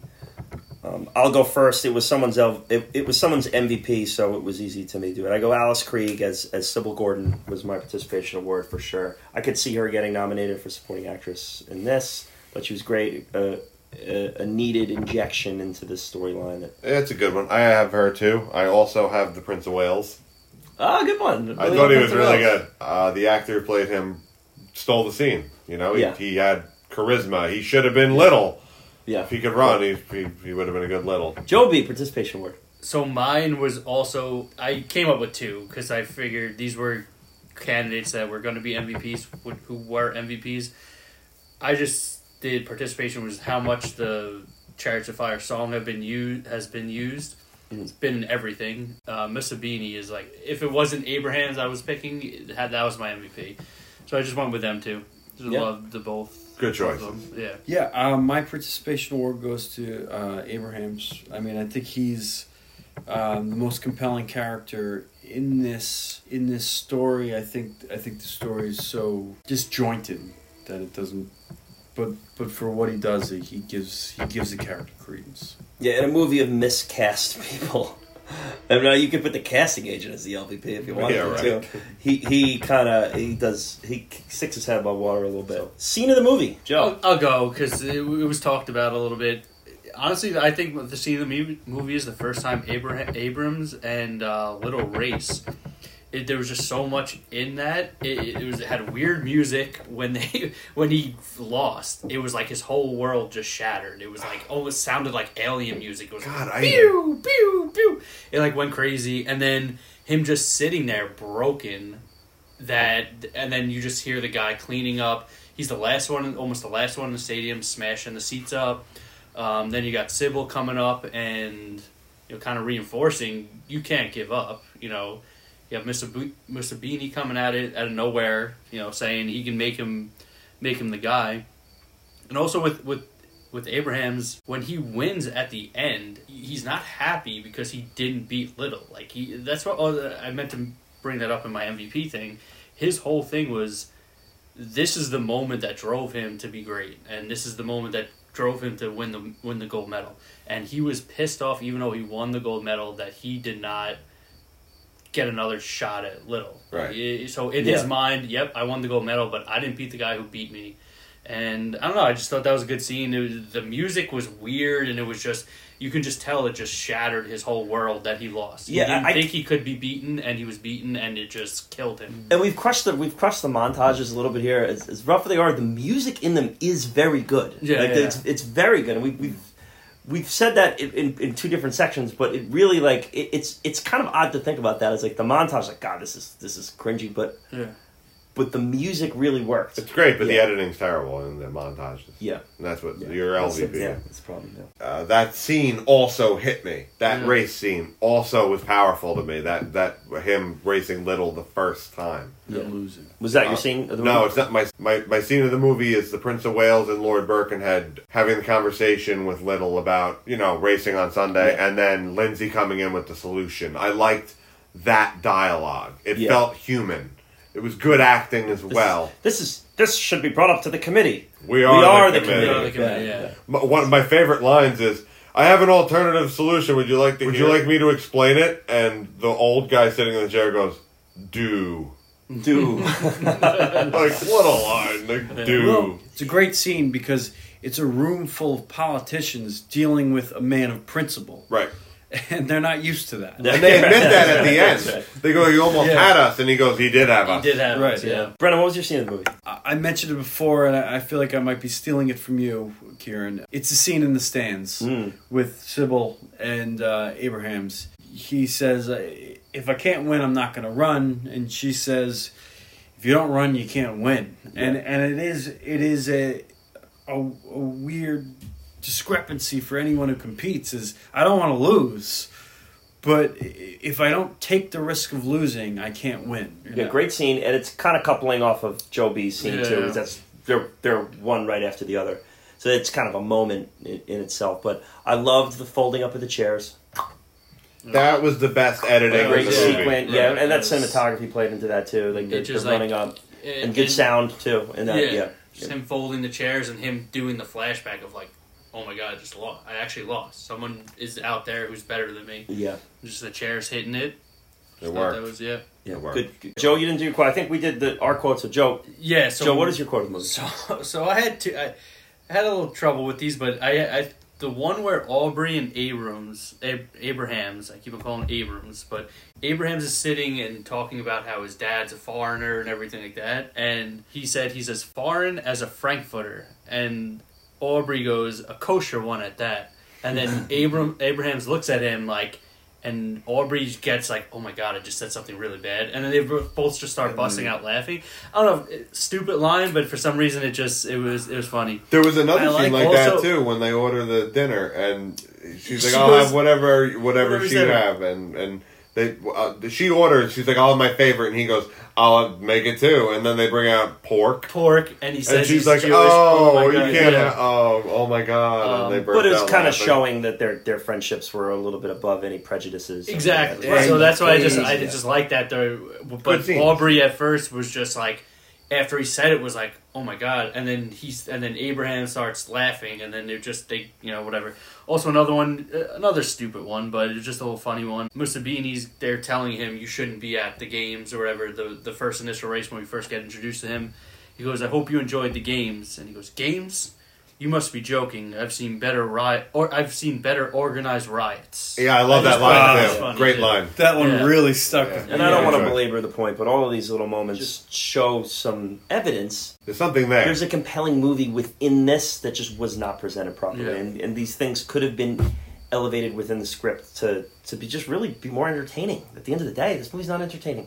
It's just not entertaining. I, I said at some point you have to entertain the audience. Yeah, yeah. It's- you said it right in the start. You The screenplay has to be entertaining. It's- Someone's sitting there for it's two there. hours watching it. You have to engage them. The problem is that It's it's, there, it's, they just- it's there. it's compartmentalized entertainment. Each there's there's individual scenes that in themselves are entertaining, but as a whole, They don't fly. It's so disjointed that Yeah. it doesn't work. It's as if it's the first draft of a really good novel. Good Yeah, point. that's- yeah, Good that's point. It's good a yeah. first draft. It feels like. Right. Yep. We're going to do the Time Machine recast. Very interested in what's going on here. So my LVPs, I'm recasting. Um, I got Lindsay as Matt Damon, and I got Aubrey as Ben Affleck. And I mean, that, that solves the That's problem. good. of You literally solve it. I recognize both of them. We survive know what we're survived talking about. all the editing issues, all the script issues, everything is solved there. I'll That's watch great recast. Chariots of Fire again then. Yeah, that's it. Boom. You, great job. You win. You Now did it's a it. good Yeah. Best Picture winner. Yeah. it just moved up. It just moved twenty spots in the rankings list. So my time machine recast was mentioned a couple times. My initial one was Statler and Waldorf, the Muppets, as the deans. As That's- the two that's what I deans, have we're putting in there. Muppets in there. Okay, That's a- a great also, recap. also piggybacking from the rankings episode where I you hope put, you're not going to say Miss Piggy. You say saying No, no, no. I'm just saying, no, no, just That's saying where you put done. the where you put the Muppets in from you know with everything. So, uh, so that was just stuck in my head. Also, just a, another random one. Uh, Jackson Schultz when he's warming up, he's got the hat, the weird hat to the side. Kind of reminded me of Marky Mark from uh, you know the Funky Bunch. Oh, Bill yeah. Wahlberg, Wahlberg, Wahlberg. there. Wahlberg, The cocky written- American? or I love that. or John Cena. I really I could love see that. John, John Cena, Cena. John John Cena Cena. or Mark Wahlberg playing those characters. I mean, we could do a whole spin-off. My time machine recast is, you know, the ship that takes them to the Olympics. Oh God, I recast it with the Titanic. Titanic. Oh, I had it wrote that. written down. Shut up! No, you No, didn't. no, I not, did the not same that. thing. But I Okay. had it had a Titanic feel when they took off. Yes, it did, and I was like, I wish this was the Titanic, and this movie would just end. but I was also thinking uh, Benedict Cumberbatch as uh, Harold Abrams. Abrahams. He, I think he'd do a fine job. You Yeah. know, he he he wouldn't. No, unlike Ben, He can act. yeah, unlike unlike Ben and, and Matt, I don't think he'd save the movie. You know, like No, I mean, It's a movie that like obviously needs massive recasting. Like we could to do the whole we can movie like, and make it better. And Start make it from better. scratch. Yeah. with Brendan as a writer. I I stepped away from casting the main characters, even though they obviously needed recasting, because I think it's just like one of those like you, you just Yeah. you got a little bucket of water you're throwing on a massive fire. It's just not not to help. So I I actually recast someone I liked in the movie, which is not something I normally do, but it just seemed appropriate here in this in this kind of train wreck of a movie. So I recast Nigel Davenport as Lord Birkenhead, who I I really liked. I thought he did a good job. He was mm-hmm. with one of the, the lone bright spots, but I I just I couldn't get an actor out of my head. I just thought he would have even taken us a step further. He's an actor we've talked about here before. I put Brian Cox in that role. So Brian Cox from, from Braveheart and Manhunter, That's a good one. and uh, he's at Agamemnon and Troy. I I thought he would have had a little, even a little extra charisma in that role that that that could have that could have worked. We chatted a little bit about about Rob Zombie getting his hands on this property. I, I would love to see what where that went, but. You guys have a little spin-off maybe you want to add into this. I do. You want? I'll go first. All right. So it's a little ridiculous, also because of the spin-offs. It's a true story, so it's tough to do a spin-off with. Mm-hmm. But they changed so many facts to this one. But they we- changed we so much facts. So roll with it. Yeah. my spin-off is Sam Mussabini's Running for Gold Netflix series, but it takes on a Bad News Bears type of thing where he's an alcoholic. him and him and Abrams split up, and he just needs to capture that feeling. He could have his center could be. The Sam Mussabini Center for men who can't run good and want to learn how to do other stuff good too. Um, and he just he just pretty much abuses a college kids. gets hammered, and then uh, It's like a Bobby Knight situation. yeah, it could it could be something like that, and Sounds good. Sounds Right, great. We you just just need need an to build on investor and it's ready to go. that. yeah. I don't, I don't know if people are clamoring for spin-offs of Chariots of Fire, but you know, Yeah. Um, I've got a serious spin-off. I'd like to see Liddell in Occupied China. Uh, I'd like to Netflix. Uh, Netflix. Yeah. I'm still in your idea on that, but Liddell in Occupied China I would never. oh, watch that that that because he of it, literally goes to occupied China, which it's occupied job by. Japan. different movie. It wouldn't even have to necessarily be associated with the Right. movie. Yeah, yeah. but That's maybe he one. Trains them I in like the camp Yeah. was to stay. I was also- healthy. There's something there. Also thinking, Yeah. just sorry to throw this one in here quick, is the USA team like their training and I I feel like Jack, Ooh. there's a there's a Jackson Scholz story in this. He should have Yeah, been a bigger character. The Americans should have been great. bigger heels. Yeah. Yeah. yeah, Yeah. Yeah, yeah, I think Totally. that's so I. I was thinking that as well. As well Great as, as point. Yeah. And like John a- Cena like is the man for the job. Yeah, John Cena, and his name is John Cena. we can Um, throw we can throw Mark Wahlberg. Mark in Wahlberg. though. I think yeah. Yeah, when I like he was that too. wearing the the hat and just doing like the the elevated push up claps, I was Right. like, that looks like Mark Marky Mark. Uh, I don't know. So before we do the the one to five rankings here, we're going to talk about recommendations for this. So if you watch Chariots of Fire, where are you going to go next? Where are we going to steer you next? So either if you liked it, I don't know, maybe that's the route you're going to go. If you didn't like it, maybe it goes it goes a different way there. Any way you want to connect. Joe B, it's your first time around. Let's give us a recommendation. If you Yeah. I I had again. It was very tough to give these awards, but I went Miracle, uh, the Oh. Olympic movie, because it was uh, you Yeah. know got the Olympic. It has the underdog movie. I actually started watching it after uh, I've seen it in the past, but started watching again. I thought this would be a good uh, way to pivot off that, and Miracle's actually a pretty good movie. So Great movie. Yeah. Great pick. Yeah. Um, and you know, I brought it up before. brought it is up, that, right? Like that was classic. 1980. Like when you Placid. when you said that earlier, I was like, oh shit, he took my uh, he took my Yeah. well, I almost I almost brought up the movie. I didn't think of it earlier, Yeah, but yeah. um, I didn't. And great pick. Yeah. Awesome movie. yeah. I mean, that movie is intense. It's- it's great awesome. sports It's movie. awesome. What, once I thought about the recommendation, I watched it and I was like, I, I've seen it before, but I was like, wow, this is this is a good, one. this is a I good one. I had Kurt a, Russell's a fucking man. Kurt Russell's great. He's in the that man. movie. Great casting of that. Yeah. uh, Great. When he's when he makes them run and goes, "Who do you play for?" and they keep on saying their individual teams, and Yes. then when the guy said, "That's that's the line of the movie. That's the scene of the movie." There, I feel like almost, and he just goes, "I play for United States of America." All right, you're done, and he just makes him stop running or skating. Great. And Herb Brooks, he plays in that. Yeah. Artie. The movie called Toy Soldiers. Okay. I Oh, this I one. know two Seen soldiers. that. Uh, it's Seen got uh, Samwise Gamgee in it. Samwise West Gamgee's in it. So there's a very high end boarding school with really bright kids that gets taken over by terrorists. Yep. And the kids have to come together. And it, like if I showed you the cast, you'd be like, "Oh wow, I need to see this." Yep. Um, I love that movie as a kid. Yeah, Sam me Weiss too, me Gamgee's the main guy. That's it's there. Is It's that, are a you talking about long. Sean Austin. Yeah, Sean Sean Austin, Austin. It's a long haul. They're held hostage, but they're allowed like to go outside and play in the yard, and it's a long haul hostage situation. And the kids are smart, and they they build stuff and try to take back the hmm. school from the terrorists.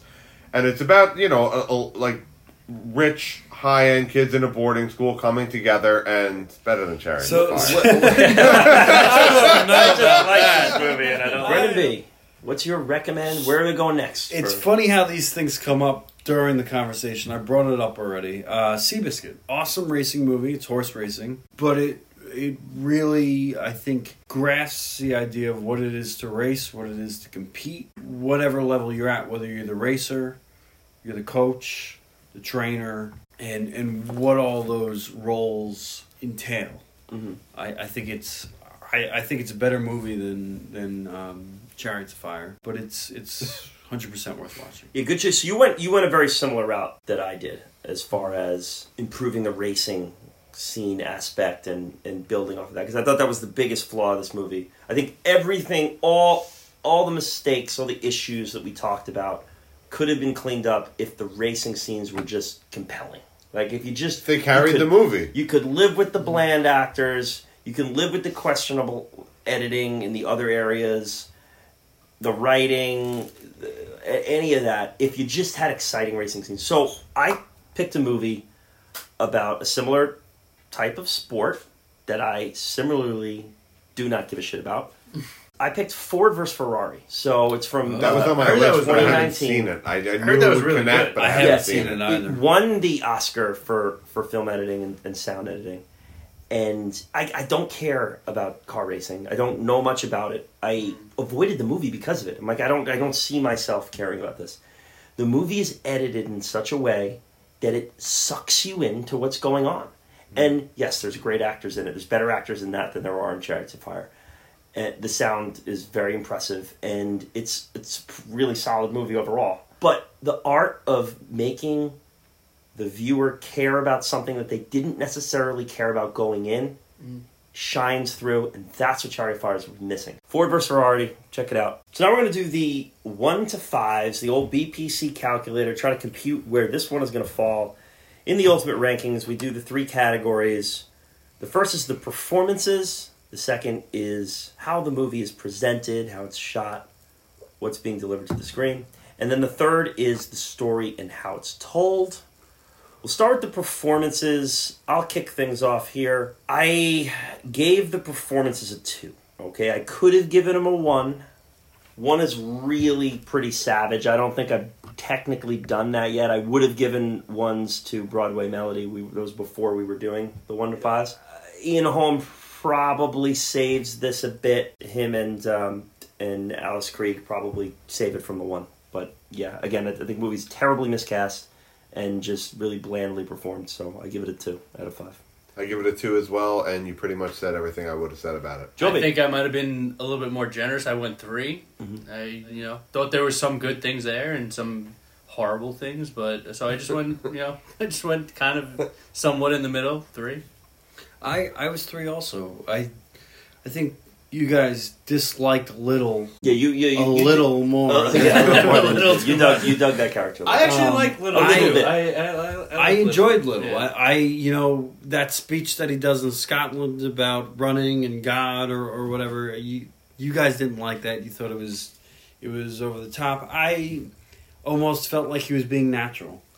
Um, uh, A- Abrahams, I, th- I thought was great. You know, I'm not going, I'm not going big time with this, but I'm going middle, middle ground three. We're going to how the movie's presented, how it's shot. This is the this is the presentation portion. I think we in the past we've called this like how's the movie how the movie's shot. I think it's going to morph into now how it's presented because I think there's more than to just how it's shot. We got set pieces, we got score, we got all that stuff in there. So how the movie's presented. Artie, why don't you go first? You want me to go first? It's a one. Okay. We're comparing best picture, best picture winners. Mhm. We're reviewing best picture winners. This is this is a bad presentation. It's it's it's not shot great. It's it's a one. Yeah, wow, that's that's pretty savage. Artie's Artie is going into straight savage. Oliver shot well. this I'll- shot well. I'll flip. I'll flip the side of that. Is I'm to give it. I'm going to give it a three on this one, and I'm going to do that because of the score. That's where I factor the score into this. Like, um, it's part of the presentation. It I didn't does. think of that. It does. I will say that I didn't think of that. it does present an iconic imagery that that makes this best picture winner live on a little more than some others. There are aspects of the presentation that are worse than anything we've covered already. So I will give you that. Like there's there are some major storytelling issues here. Like and maybe we'll talk about that in the next category. But I I I, I let I let Vangelis's score lift it up in this specific area. This is where I I factored it in and I gave it a three in that. Joe. I went three as well. Honestly, um, it's not shot great, but I think it's middle of the road. I like some of the shots of. I think Europe, you can just get some good shots in there. They could have done way better than they, what they did, but Mm.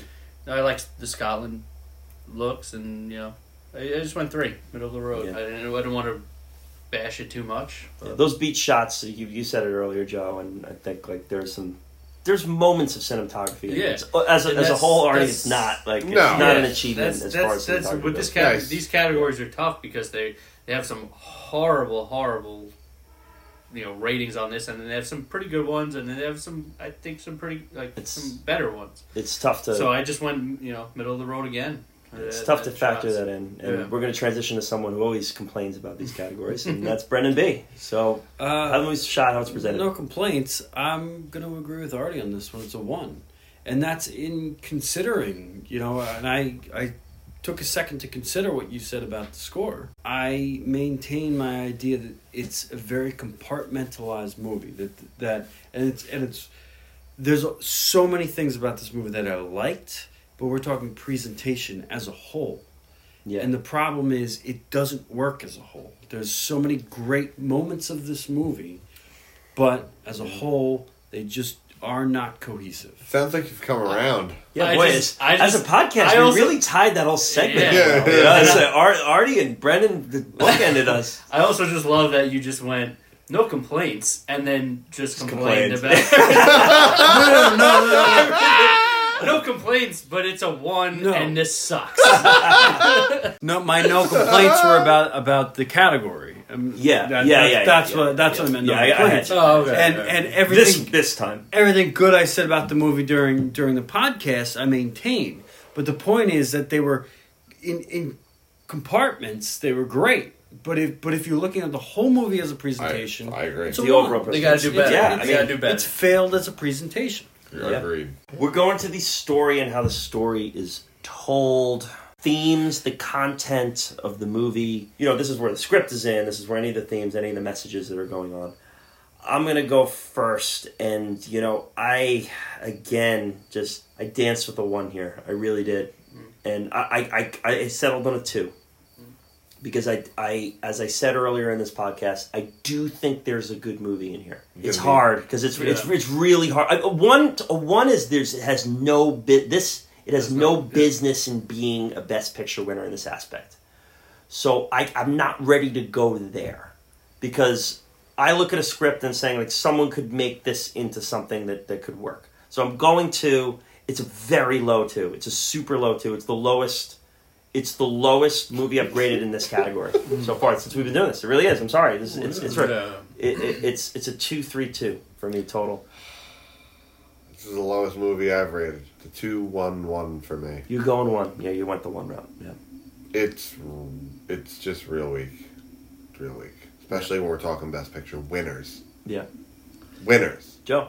I went. I actually went three on this. I maybe I you know maybe my rating system's a little bit off, but I like certain aspects of this movie. I feel like I kind of there was parts of the story that were good that if they would have just capitalized on it, they it could have been better. Like I said, USA team that needed to be more involved. Yeah. Definitely. The the ending needed to be better. Like I said ear- earlier in the thing, it was like, all right, we're leading up to this Olympic game, and it was just over. It was done. It was it was done quick. I, I, I don't know. I feel like there, there was something there.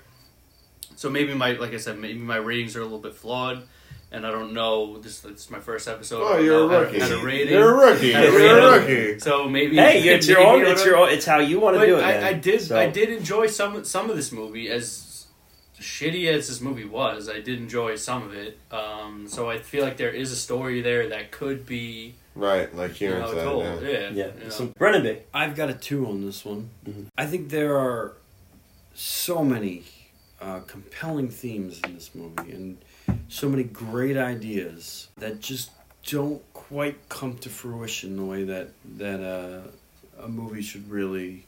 There's no payoff, that, you know, and there's there's a little Yo, bit. there's of, no payoff. there's, there's a no little payoff. bit of a payoff somewhere you if you dig for it, but um, it's it's There's a just spiritual payoff. No, there's no payoff. It isn't even Uh, that though. The really payoff isn't. would have been. isn't a spiritual payoff. I mean, the mean, payoff would have been them like a racing devout against each other again, and I don't- we never got that. I don't think there's that. Like, I don't think that if you're a devout Jew or a devout Christian, I don't think they. I don't think they took a stance in this movie. I think they just played everything safe and everything even, and it was there was no Yeah. there was no impact.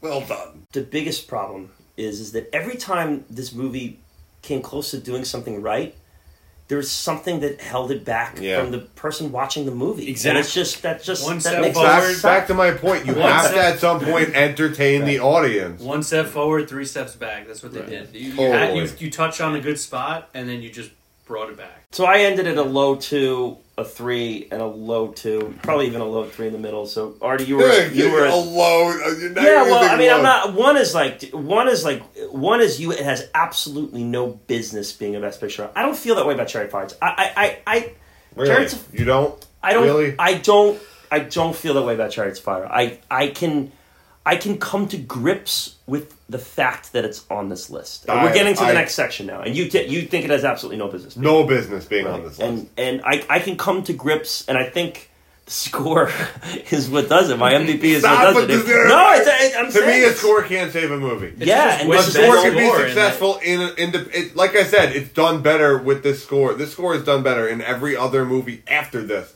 than it is in this movie. Do we have a quick list eh, of All the what spoofs are this- better.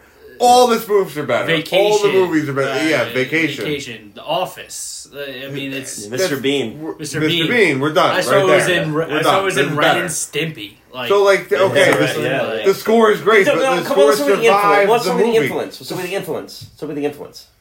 It's clear influence there. The Oh, yeah, It's a Billboard It's in number one track. Like I'm the saying, it's- score is influential, So and I it can say all of those movie. things make me okay with it being on the list. Where there's other movies here that are irrelevant. But the point is, no They're one knows completely this irrelevant. score is from this movie. I don't. But the I don't, movie's I don't not think that relevant. no one knows that. I found that Did you out know three it? weeks ago. Yeah. No. I mean, okay. I had heard it before you. Did you? you Well, I've did- I heard, didn't I've. I heard the didn't score before. To say that no one. But I knows. didn't Did know you know the before you score saw the was- movie? No, Yeah, I I had mean, I've heard noticed that as a it little was kid from that- Chariots of Fire. You did. I never knew that. Joe B, you ended on a three three three across the board. Three Yep. it across yeah, the board. I just you know. And Brendan, you ended with a, Three two one. a three two one. Or Okay. three so, one two. I think. Is, uh, yeah. three. Yeah, three one two. Yeah, three one two. Okay. And you're you're traditionally a, a very hard score, so it, w- it it does match up to. I think a very high score actually. No. Oh, re-listen to Dude. episodes. You're Oh. I'll have to re-listen. Oh, that's true. I'm- We I'm- do the I'm scoring about late in the I think you gave episode, it so realize. it. Uh, I think you give it to yeah. Uh, Listen yeah, to- I'll, I'll I'll build a movie up and then I'll score really Yeah. hard. Yeah. Listen to the Uh-huh. best picture cast sometime. Where it fits on the one to ninety two. Um, already, I mean, you've made yourself pretty loud and clear here, so let's just let you go first here. What, it's between eighty-nine and ninety-two. wow, you're going bottom three. I now, you haven't seen them all, so I think you're underestimating how bad a movie can be. That's why I'm giving it three movies to wiggle with. Okay, all right. I have Oliver Hey. higher than it. You have it below Oliver, which was your lowest ranked movie in season two. Oliver is similar. Me watching Oliver is like you in a saw trap. and you have Oliver ahead of this. So you- Yes. wow, okay. I would never watch this movie again. Joe, so you're Uh, I haven't s- even come close to the 92. Uh, 93. It's 93 now, right? 93, whatever it is. This is a movie, again, I will never watch again. So it's got to be towards the end. And out of the movies that I have watched, this was probably the worst one. Uh, the only other thing I can say is. I don't know how you love this movie so much. Sound of Music. I don't know if that. I, I, I tried to watch it Oh. and I couldn't. Wow. well, The only another, he reason doesn't why have the Gene Kelly. He The doesn't have the only- Gene I I don't, don't have like- the Gene I don't Kelly, like- but I love that movie. I don't. I don't have the Gene Kelly. I don't No. like musicals. I don't. You know, singing. Just. You know, I, I'm not about it. Um, Artie's, I- I getting did- triggered. Artie's getting triggered. I like singing, but musicals, I'm not. I, don't, I, I just don't like. Um, but I out of the hate movies that I've actually watched, this is uh, from the from just strictly for this podcast. This is the worst one. Wow. Okay, Brendan, what do you think? I, I'd go ninety. Oh, oh, I would hey, say oh. ninety. It's low. It's very low. There's only 92, so you think there's only gonna be two 93. movies you like worse than this? Sounds about right. You like this worse than every movie you've covered so far? Oh, that's for sure. Yeah. Well, okay. Yeah. It's look. My my thing is there's a changed your lot. a lot. No, no, I haven't at all. I haven't at all. I think, I think I can understand what people loved about this movie at the Yeah. time, and there's a lot of great themes here that I really do grab onto, and and there's a lot of value I see in this movie. By the way, we're talking about '92, arguably greatest films. All right, I'm saying it's 90. I, I, think, I- I, I- think there's, I think there's going to be several films in here that you all have nothing to grab onto Yeah. whatsoever. Like I think that there's some bad, bad. And I may have to re- revisit 90. I haven't seen those films Yeah. yet. So, but you have this in, in the back end. no, it's You go, it's enjoy just the presentation is just is Going just through it, off. I really thought you were gonna have that a little bit It's like higher. It's a, it's a it's a first draft of a really great novel or a really great film. Yes. it It's- could. that There was was, well there was a good. There was a good. Was well there was something good there, and they just. I don't It's- think they. it's no on. Shakespeare in Love. I'll tell you that. oh God, there we go. Um, Never I'll- seen that one either. While this is a movie that I think I would watch again, I, again I said that I don't know why I feel that way, but I do. like I think I, would could never watch. I could find Never. myself watching Zero this again. percent chance. Whether we're talking about the director Hugh Hudson, the writer Colin Welland, Ben Cross, Ian Charleson, Nigel Havers, and, and Nick Nick Farrell, who played uh, Aubrey and, and Lindsay Brendan, who you who were your LVPs. None of these characters went on to do anything else, and none of them did much before this. This is a huge miss mm-hmm. as far as the Best Picture winner goes. It was they thought it was something it wasn't, and they got caught up in a wave with it. Is this a bad Best Picture? winner? I am at peace with the fact that it's on the list, where there are others that I just think just need to be completely eradicated from this. But I, I, I do think that this is Should have been. this is absolutely a bottom twenty Best Picture winner, and it's very potentially a bottom ten. and I have it at bottom yeah, five. And and t- yeah, I mean, two of you guys thought it was bottom three to five, and, and it might be the. I just I know that there's some real rough ones in here, Yeah. and it will absolutely not be 93 or 94, 95 whenever we get there because this is better than the Broadway Melody. It is. I'm sorry, it is. It- So I I, actually, I have to listened, say I actually listened to that episode while I was mowing my lawn, and it was just comedy. just because Right, I, yeah. I, Artie's like, you should really watch it. I'm like, I'm not watching this. Our Like, second to most no. listened to episode. It's the uh, the gangs of Broadway Melody, the gangs of Get- Goodfellas. So, it's all the same episode. Oh yeah, all right. So that's why I listened to it. uh, we'll see where this ends up. But Chariots, Chariots of Fire is, is a rough one. Uh, there's a couple other that I have in mind that are probably worse, but One of my notes is this. I wrote it the first watch about forty minutes in. I said, I wrote a note that said, "This is Broadway Melody all over again." yeah, well, okay. Like characters I Uh. couldn't recognize, like speaking intense English. Yeah, I had a, I had a feeling we were headed down that road here. Yeah. Yes. As we always say in the intro, this is not a who should have won podcast, but we do like to discuss the other movies that were up for Best Picture the year that the movie came out. And I gotta say, so this is a year I'm actually pretty familiar with the other nominees. I've seen of the four, I've seen three of the four. I can probably comfortably say the one I haven't seen is one that won Best Director, so I can probably comfortably say all four of these are better than Chariots of Fire. We will start with a movie I, I have. It's been a very long time. I haven't seen it since since college. I think I already revisit it. I actually have it on my watch list, but it's called Atlantic City. So a local affair. And Atlantic City is in a corrupt city, a small time gangster and the estranged wife of a pot dealer find themselves thrown together in an escapade of love, money, drugs, and danger. Directed by Louis Malle, starring Burt Lancaster and Susan Sarandon. From what I remember, again, I don't remember a ton about it, but it's it's always pretty acclaimed, and I would think it would be one that you know you, you guys could rejoin me in adding it to the to the watch list. Atlantic City, has anyone heard of it? Any, I've never heard of it, but I would Never watch it. it. I would Yeah. definitely watch it. Never heard of it. Is this could be on my list now? N- added to my list of gripes of movies that don't include the songs in their movie. Dazed and Confused is in there. Days the song Dazed and Confused is not in the movie Dazed and Confused.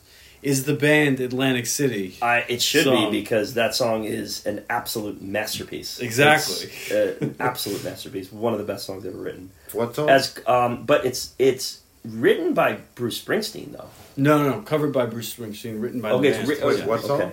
Uh, Atlantic City is the name of the song. By who? Yeah. The band. Uh, the band. Oh. Yes. Who's the band? Which yeah, band? that's not confusing. Yeah. All right, Which Which all right. band? Yeah. The band is on third. Yeah. A, um, and and and the song is written by Bruce Springsteen. By the way, yes. The band covers the Bruce Springsteen song. Boom, You can Google it. I just Googled it. Oh wow, You can that's Google it, I just shocking. Google it. That's Can't out Google Google. it. Can't I out Google him. You already Google Googled it. It. You already Googled Googled it. We're moving on to On Golden Pond. So this is a movie I watched. I had on my watch list and watched. It's um, not, not the type of movie you'd ever think would be good in any way, shape, or form. But it is actually just very charming and and, and lovely. Shut up. Charming and lovely is It's not. really- it's- if anyone is it really recommends a movie and says it's charming and lovely, I'm not gonna watch That's it. what Well, the eighties is. That's what the eighties It's is. it's Peter Fonda and Katharine Hepburn, both very very old. It, uh, Peter Fonda that wins. They both win the Oscar for for it, Oh. and Peter Fonda passes away like, I right after he wins the Oscar. Ooh, did he win it because he passed away? Oh no, he won. Yeah, it uh, then I think away? it led into it. Yeah, he was Yeah. sick and it was under the campaign. But he's, he is great. And Katharine Hepburn, who is the leading actress winner, I think she says four awards. Wow. um, She's tremendous. Yeah, it- Brilliant stage actress. You also get Jane Fonda, Henry Fonda's daughters in there. It's it's just cranky old people dealing with younger people and not quite. It's there's a lot of like get off my lawn stuff in there. It's a lot of like you get like That's great. Norman is a curmudgeon with an estranged relationship with his daughter Chelsea. At Golden Pond, he and his wife nevertheless agree to care for Billy, the son of Chelsea's new boyfriend, and the most unexpected relationship blooms. Yeah, so it's a lot of like, you're not raising this kid. Like, I am not dealing with this kid. It's a lot of, So a like lot a of get off my lawn, Clint Clint Eastwood like a rom com. Get off my lawn. Yeah, but it's it's it's just really well produced, and you have world class actors in there. And I, I I'd really- rather watch that honestly than Chariots of Fire. it started. Oh yeah. It's it's a better movie than Chariots of Fire. It Yeah. started in the first ten minutes. I'm like, what? What am I watching here? I don't know about this. And then you just it just sucks you in. I mean, it's just it's hard to look away. What can you say? Yep. Directed by Mark Rydell. It's it's worth checking out. Moving on next to what won Best Director was probably the runner up, and that is Reds, and that is directed by Warren Beatty. Warren Beatty's also starring in it. All star cast. We have Diane Keaton. We have Jack Nicholson, Paul Sorvino, Ian Wolfe in the mix. Maureen Stapleton wins the Oscar in this one. A radical American journalist becomes involved with the communist revolution in Russia and hopes to bring its spirit and idealism to the United States. Luck That's, with- that good luck with seems that more one. up my I know why that didn't win A Best lot Picture. of loaded content there. During yes. the Reagan administration. Wow. Yeah, Yeah, that yeah. I think Brendan, you nailed that. So maybe we're Yep. getting to why Chariots of Fire snuck in. Yep. And and I will say the Chariots of Fire was like an upset win. It wasn't like no one was expecting it. It was like it was a shocking win. So Right. it's usually those are the ones that don't age well. That we look back and you say, Yeah. like, how did I mean, how did Chariots of Fire win? And finally, we have almost certainly the most well known movie in this mix. Yep. It is a beloved movie by many, directed by Steven Spielberg. should have won. Yep. It Not a is- should have won podcast, but it should have won. written by George Lucas, story by George Lucas. It is Indiana Jones and the Raiders of the Lost Ark. Brendan, I know you're. Uh, you, this is a favorite of yours. I love that movie, but Best Picture. I'm kind of with you on that It's too, like Brendan. Star, where is it's- Star Wars going to be a Best Picture too? yeah, Yeah. I mean, yeah, people will fight you on know. that. Yeah. Mhm. No. I don't. I, No, here's yeah, my yeah. here's my Mhm. point. Here's my point. Is that I don't know that Raiders of the Lost Ark needed to be Best Picture. Like Right. it's remembered It's fine the way it better is. than Chariots It's better than of Chariots Fire. Fire. It really is. So what are we doing? Are we giving an award to a movie that's not as good? For But- what reason? Yeah. It didn't You, speak you should give the movie in to the 1980 In retrospect, because it's already on the list. in 1981 it didn't speak to Yeah, the uh-huh. audience the way I'm not. I'm not giving Chariots of Fire the Best Picture. Over I'm not Raiders. saying Sorry, that- There we go. saying. That's all right. There we go. I I'm guess we're saying getting that Reds. No, Raiders in of the this Ark year, in needed to be the year. best picture. But Which of these movies should have won? I know it's not that kind of podcast, but what I could live. I mean, I could live with On Golden Pond winning Best Picture and I gotta watch and it. Raiders of the Lost Ark being what it is. I mean, I I, I'm, I've- sure there's there's Indiana Jones fans that are screaming at their devices right now. On fucking Golden Pond. um, yeah. the, So only, the only movie They're looking. Oh, sorry. the only movie that I've seen out of those is Indiana Jones Raiders of the Lost Ark, and I haven't seen that in a long time. But I can guarantee you, probably all I would enjoy almost all those ones instead of you know, yeah, no, I, I, I think Chariots of Fire. For the best I think Chariots of Fire was fifth place this year, right? Yeah, as far like, as the movies that's- are. So what's that that's going on here? that's where it goes with it, and it, it it's it's unfortunate. I mean, we've covered this up and down. I, I don't know how much It's, you know, further we got to go. That it, just thoughts on Raiders of the Lost Ark, just in general. Forget about it in the best picture race. Just like thoughts on the movie. Uh, I It's our like time it. to talk about it. I Let's- like it a lot. I think it's not the best Indiana Jones movie. I think uh, Last Crusade is. One of the best critiques I've I've seen of Raiders of the Lost Ark actually comes from Big Bang Theory. One of the characters is forced to watch it by her boyfriend, and and she just goes criticism on the movie. If Indiana Jones is not in the movie, everything still happens the same way. Nazis still discover discover the Ark of the Covenant. They still open it up. They still melt their faces. He's a minor part in the entire the entire script of the movie. That's it actually interesting, I is earth shattering to to realize that. Um, He- I mean, that whole opening scene, you need Indy in there. diving yeah. around So other than stuff. that, But does that affect the story? That opening scene? Not No, it doesn't No, affect it the story doesn't. at all. Right. no, Yeah, it doesn't. yeah. So he's a minor character in that entire. So once the storyline. story starts, he's just kind of along for the ride, like Yeah. a flea. exactly. I gotta rewatch that with that in mind of just 'cause Right, I- I'm haven't thinking seen that about in it so now. Long, and I'm like, oh, well. I don't think that you can look at movies that way, though. No, like, you can't. o- okay, so That- like, does Andy Dufresne's arc not happen the way it does if Red isn't in the movie? It probably happens exactly the same way. So, uh, Yeah, but but like, I- I- Indiana I Jones. That's a really cynical You're way. to sliding look at down the ladder. Yeah. no, but Indiana Jones Yeah. is the main character. It's it's named after him. The movie is named after him, and yet if he's out of the movie, everything happens the same way. Yeah, I, I guess. Okay, gentlemen, we uh, we did it. We did Chariots of Fire. We made our way through. Final thoughts, closing ideas, anything you have to say here? I Joe, gotta Joe, that's it. This I'm, is I'm your, uh, jumping in on that one. yeah, your first one here. I just like to be hopefully invited back to another one of a movie that I actually like. so I can talk a little bit more. So I can talk a little bit more. Have you know, Dude, it was a pleasure having you. It was, and, and thank you guys for having me. It, it really was. It was a great time, and uh, I enjoyed it. And your warm addition to the mix. You did a. Uh, we appreciate you for listening and following along and getting in the mix. We're gonna have you back, of course. All That's, right, it. That's sweet, always, sweet, it's always like anytime you come on, you get you get signed for a, a an episode, a multiple episode contract. Yeah. We're Yeah. not gonna just give up on you right away. yeah, yeah. But no, I, I enjoyed it. I had a great time tonight. Honestly, Yeah, well, it's great having you, man. I appreciate it. Brendan, you, you did a nice a nice defense job for uh, for Chariots of Fire there. And I'll apologize to Joe B. I, I feel like I, I hogged the uh, the microphone there. Not, hey man, this No, is uh, this you- is a sandbox. you- Everyone yeah. gets the same amount of sand to play, and it's ladies and gentlemen. Thank you so much for listening to Best Picture, guys. Please rate, review, subscribe, find us on social media. We love to hear what you think. We love all the input that we get. For Artie B, for Joe B, for Brendan B, the bees, the killer bees. I am Kieran B saying goodbye. Well, thank you. We will catch you next week. Killer bees. Jeez, Lois, I thought having you here was going to be fun, but so far you're a bigger buzzkill than Buzz Killington. oh man, this is the best party I've ever been to. Evening, everyone. I thought it would be very droll if we all sat down and looked at etchings. Would you like to join me, Peter? uh, well, we're, we're kind of partying here. Good. Hold this up. Now, here's a fellow attempting to ride a bicycle. But he's having some trouble, isn't he? Would you like to know why? Why? Because he's a Scot. now, who here likes a good story about a bridge?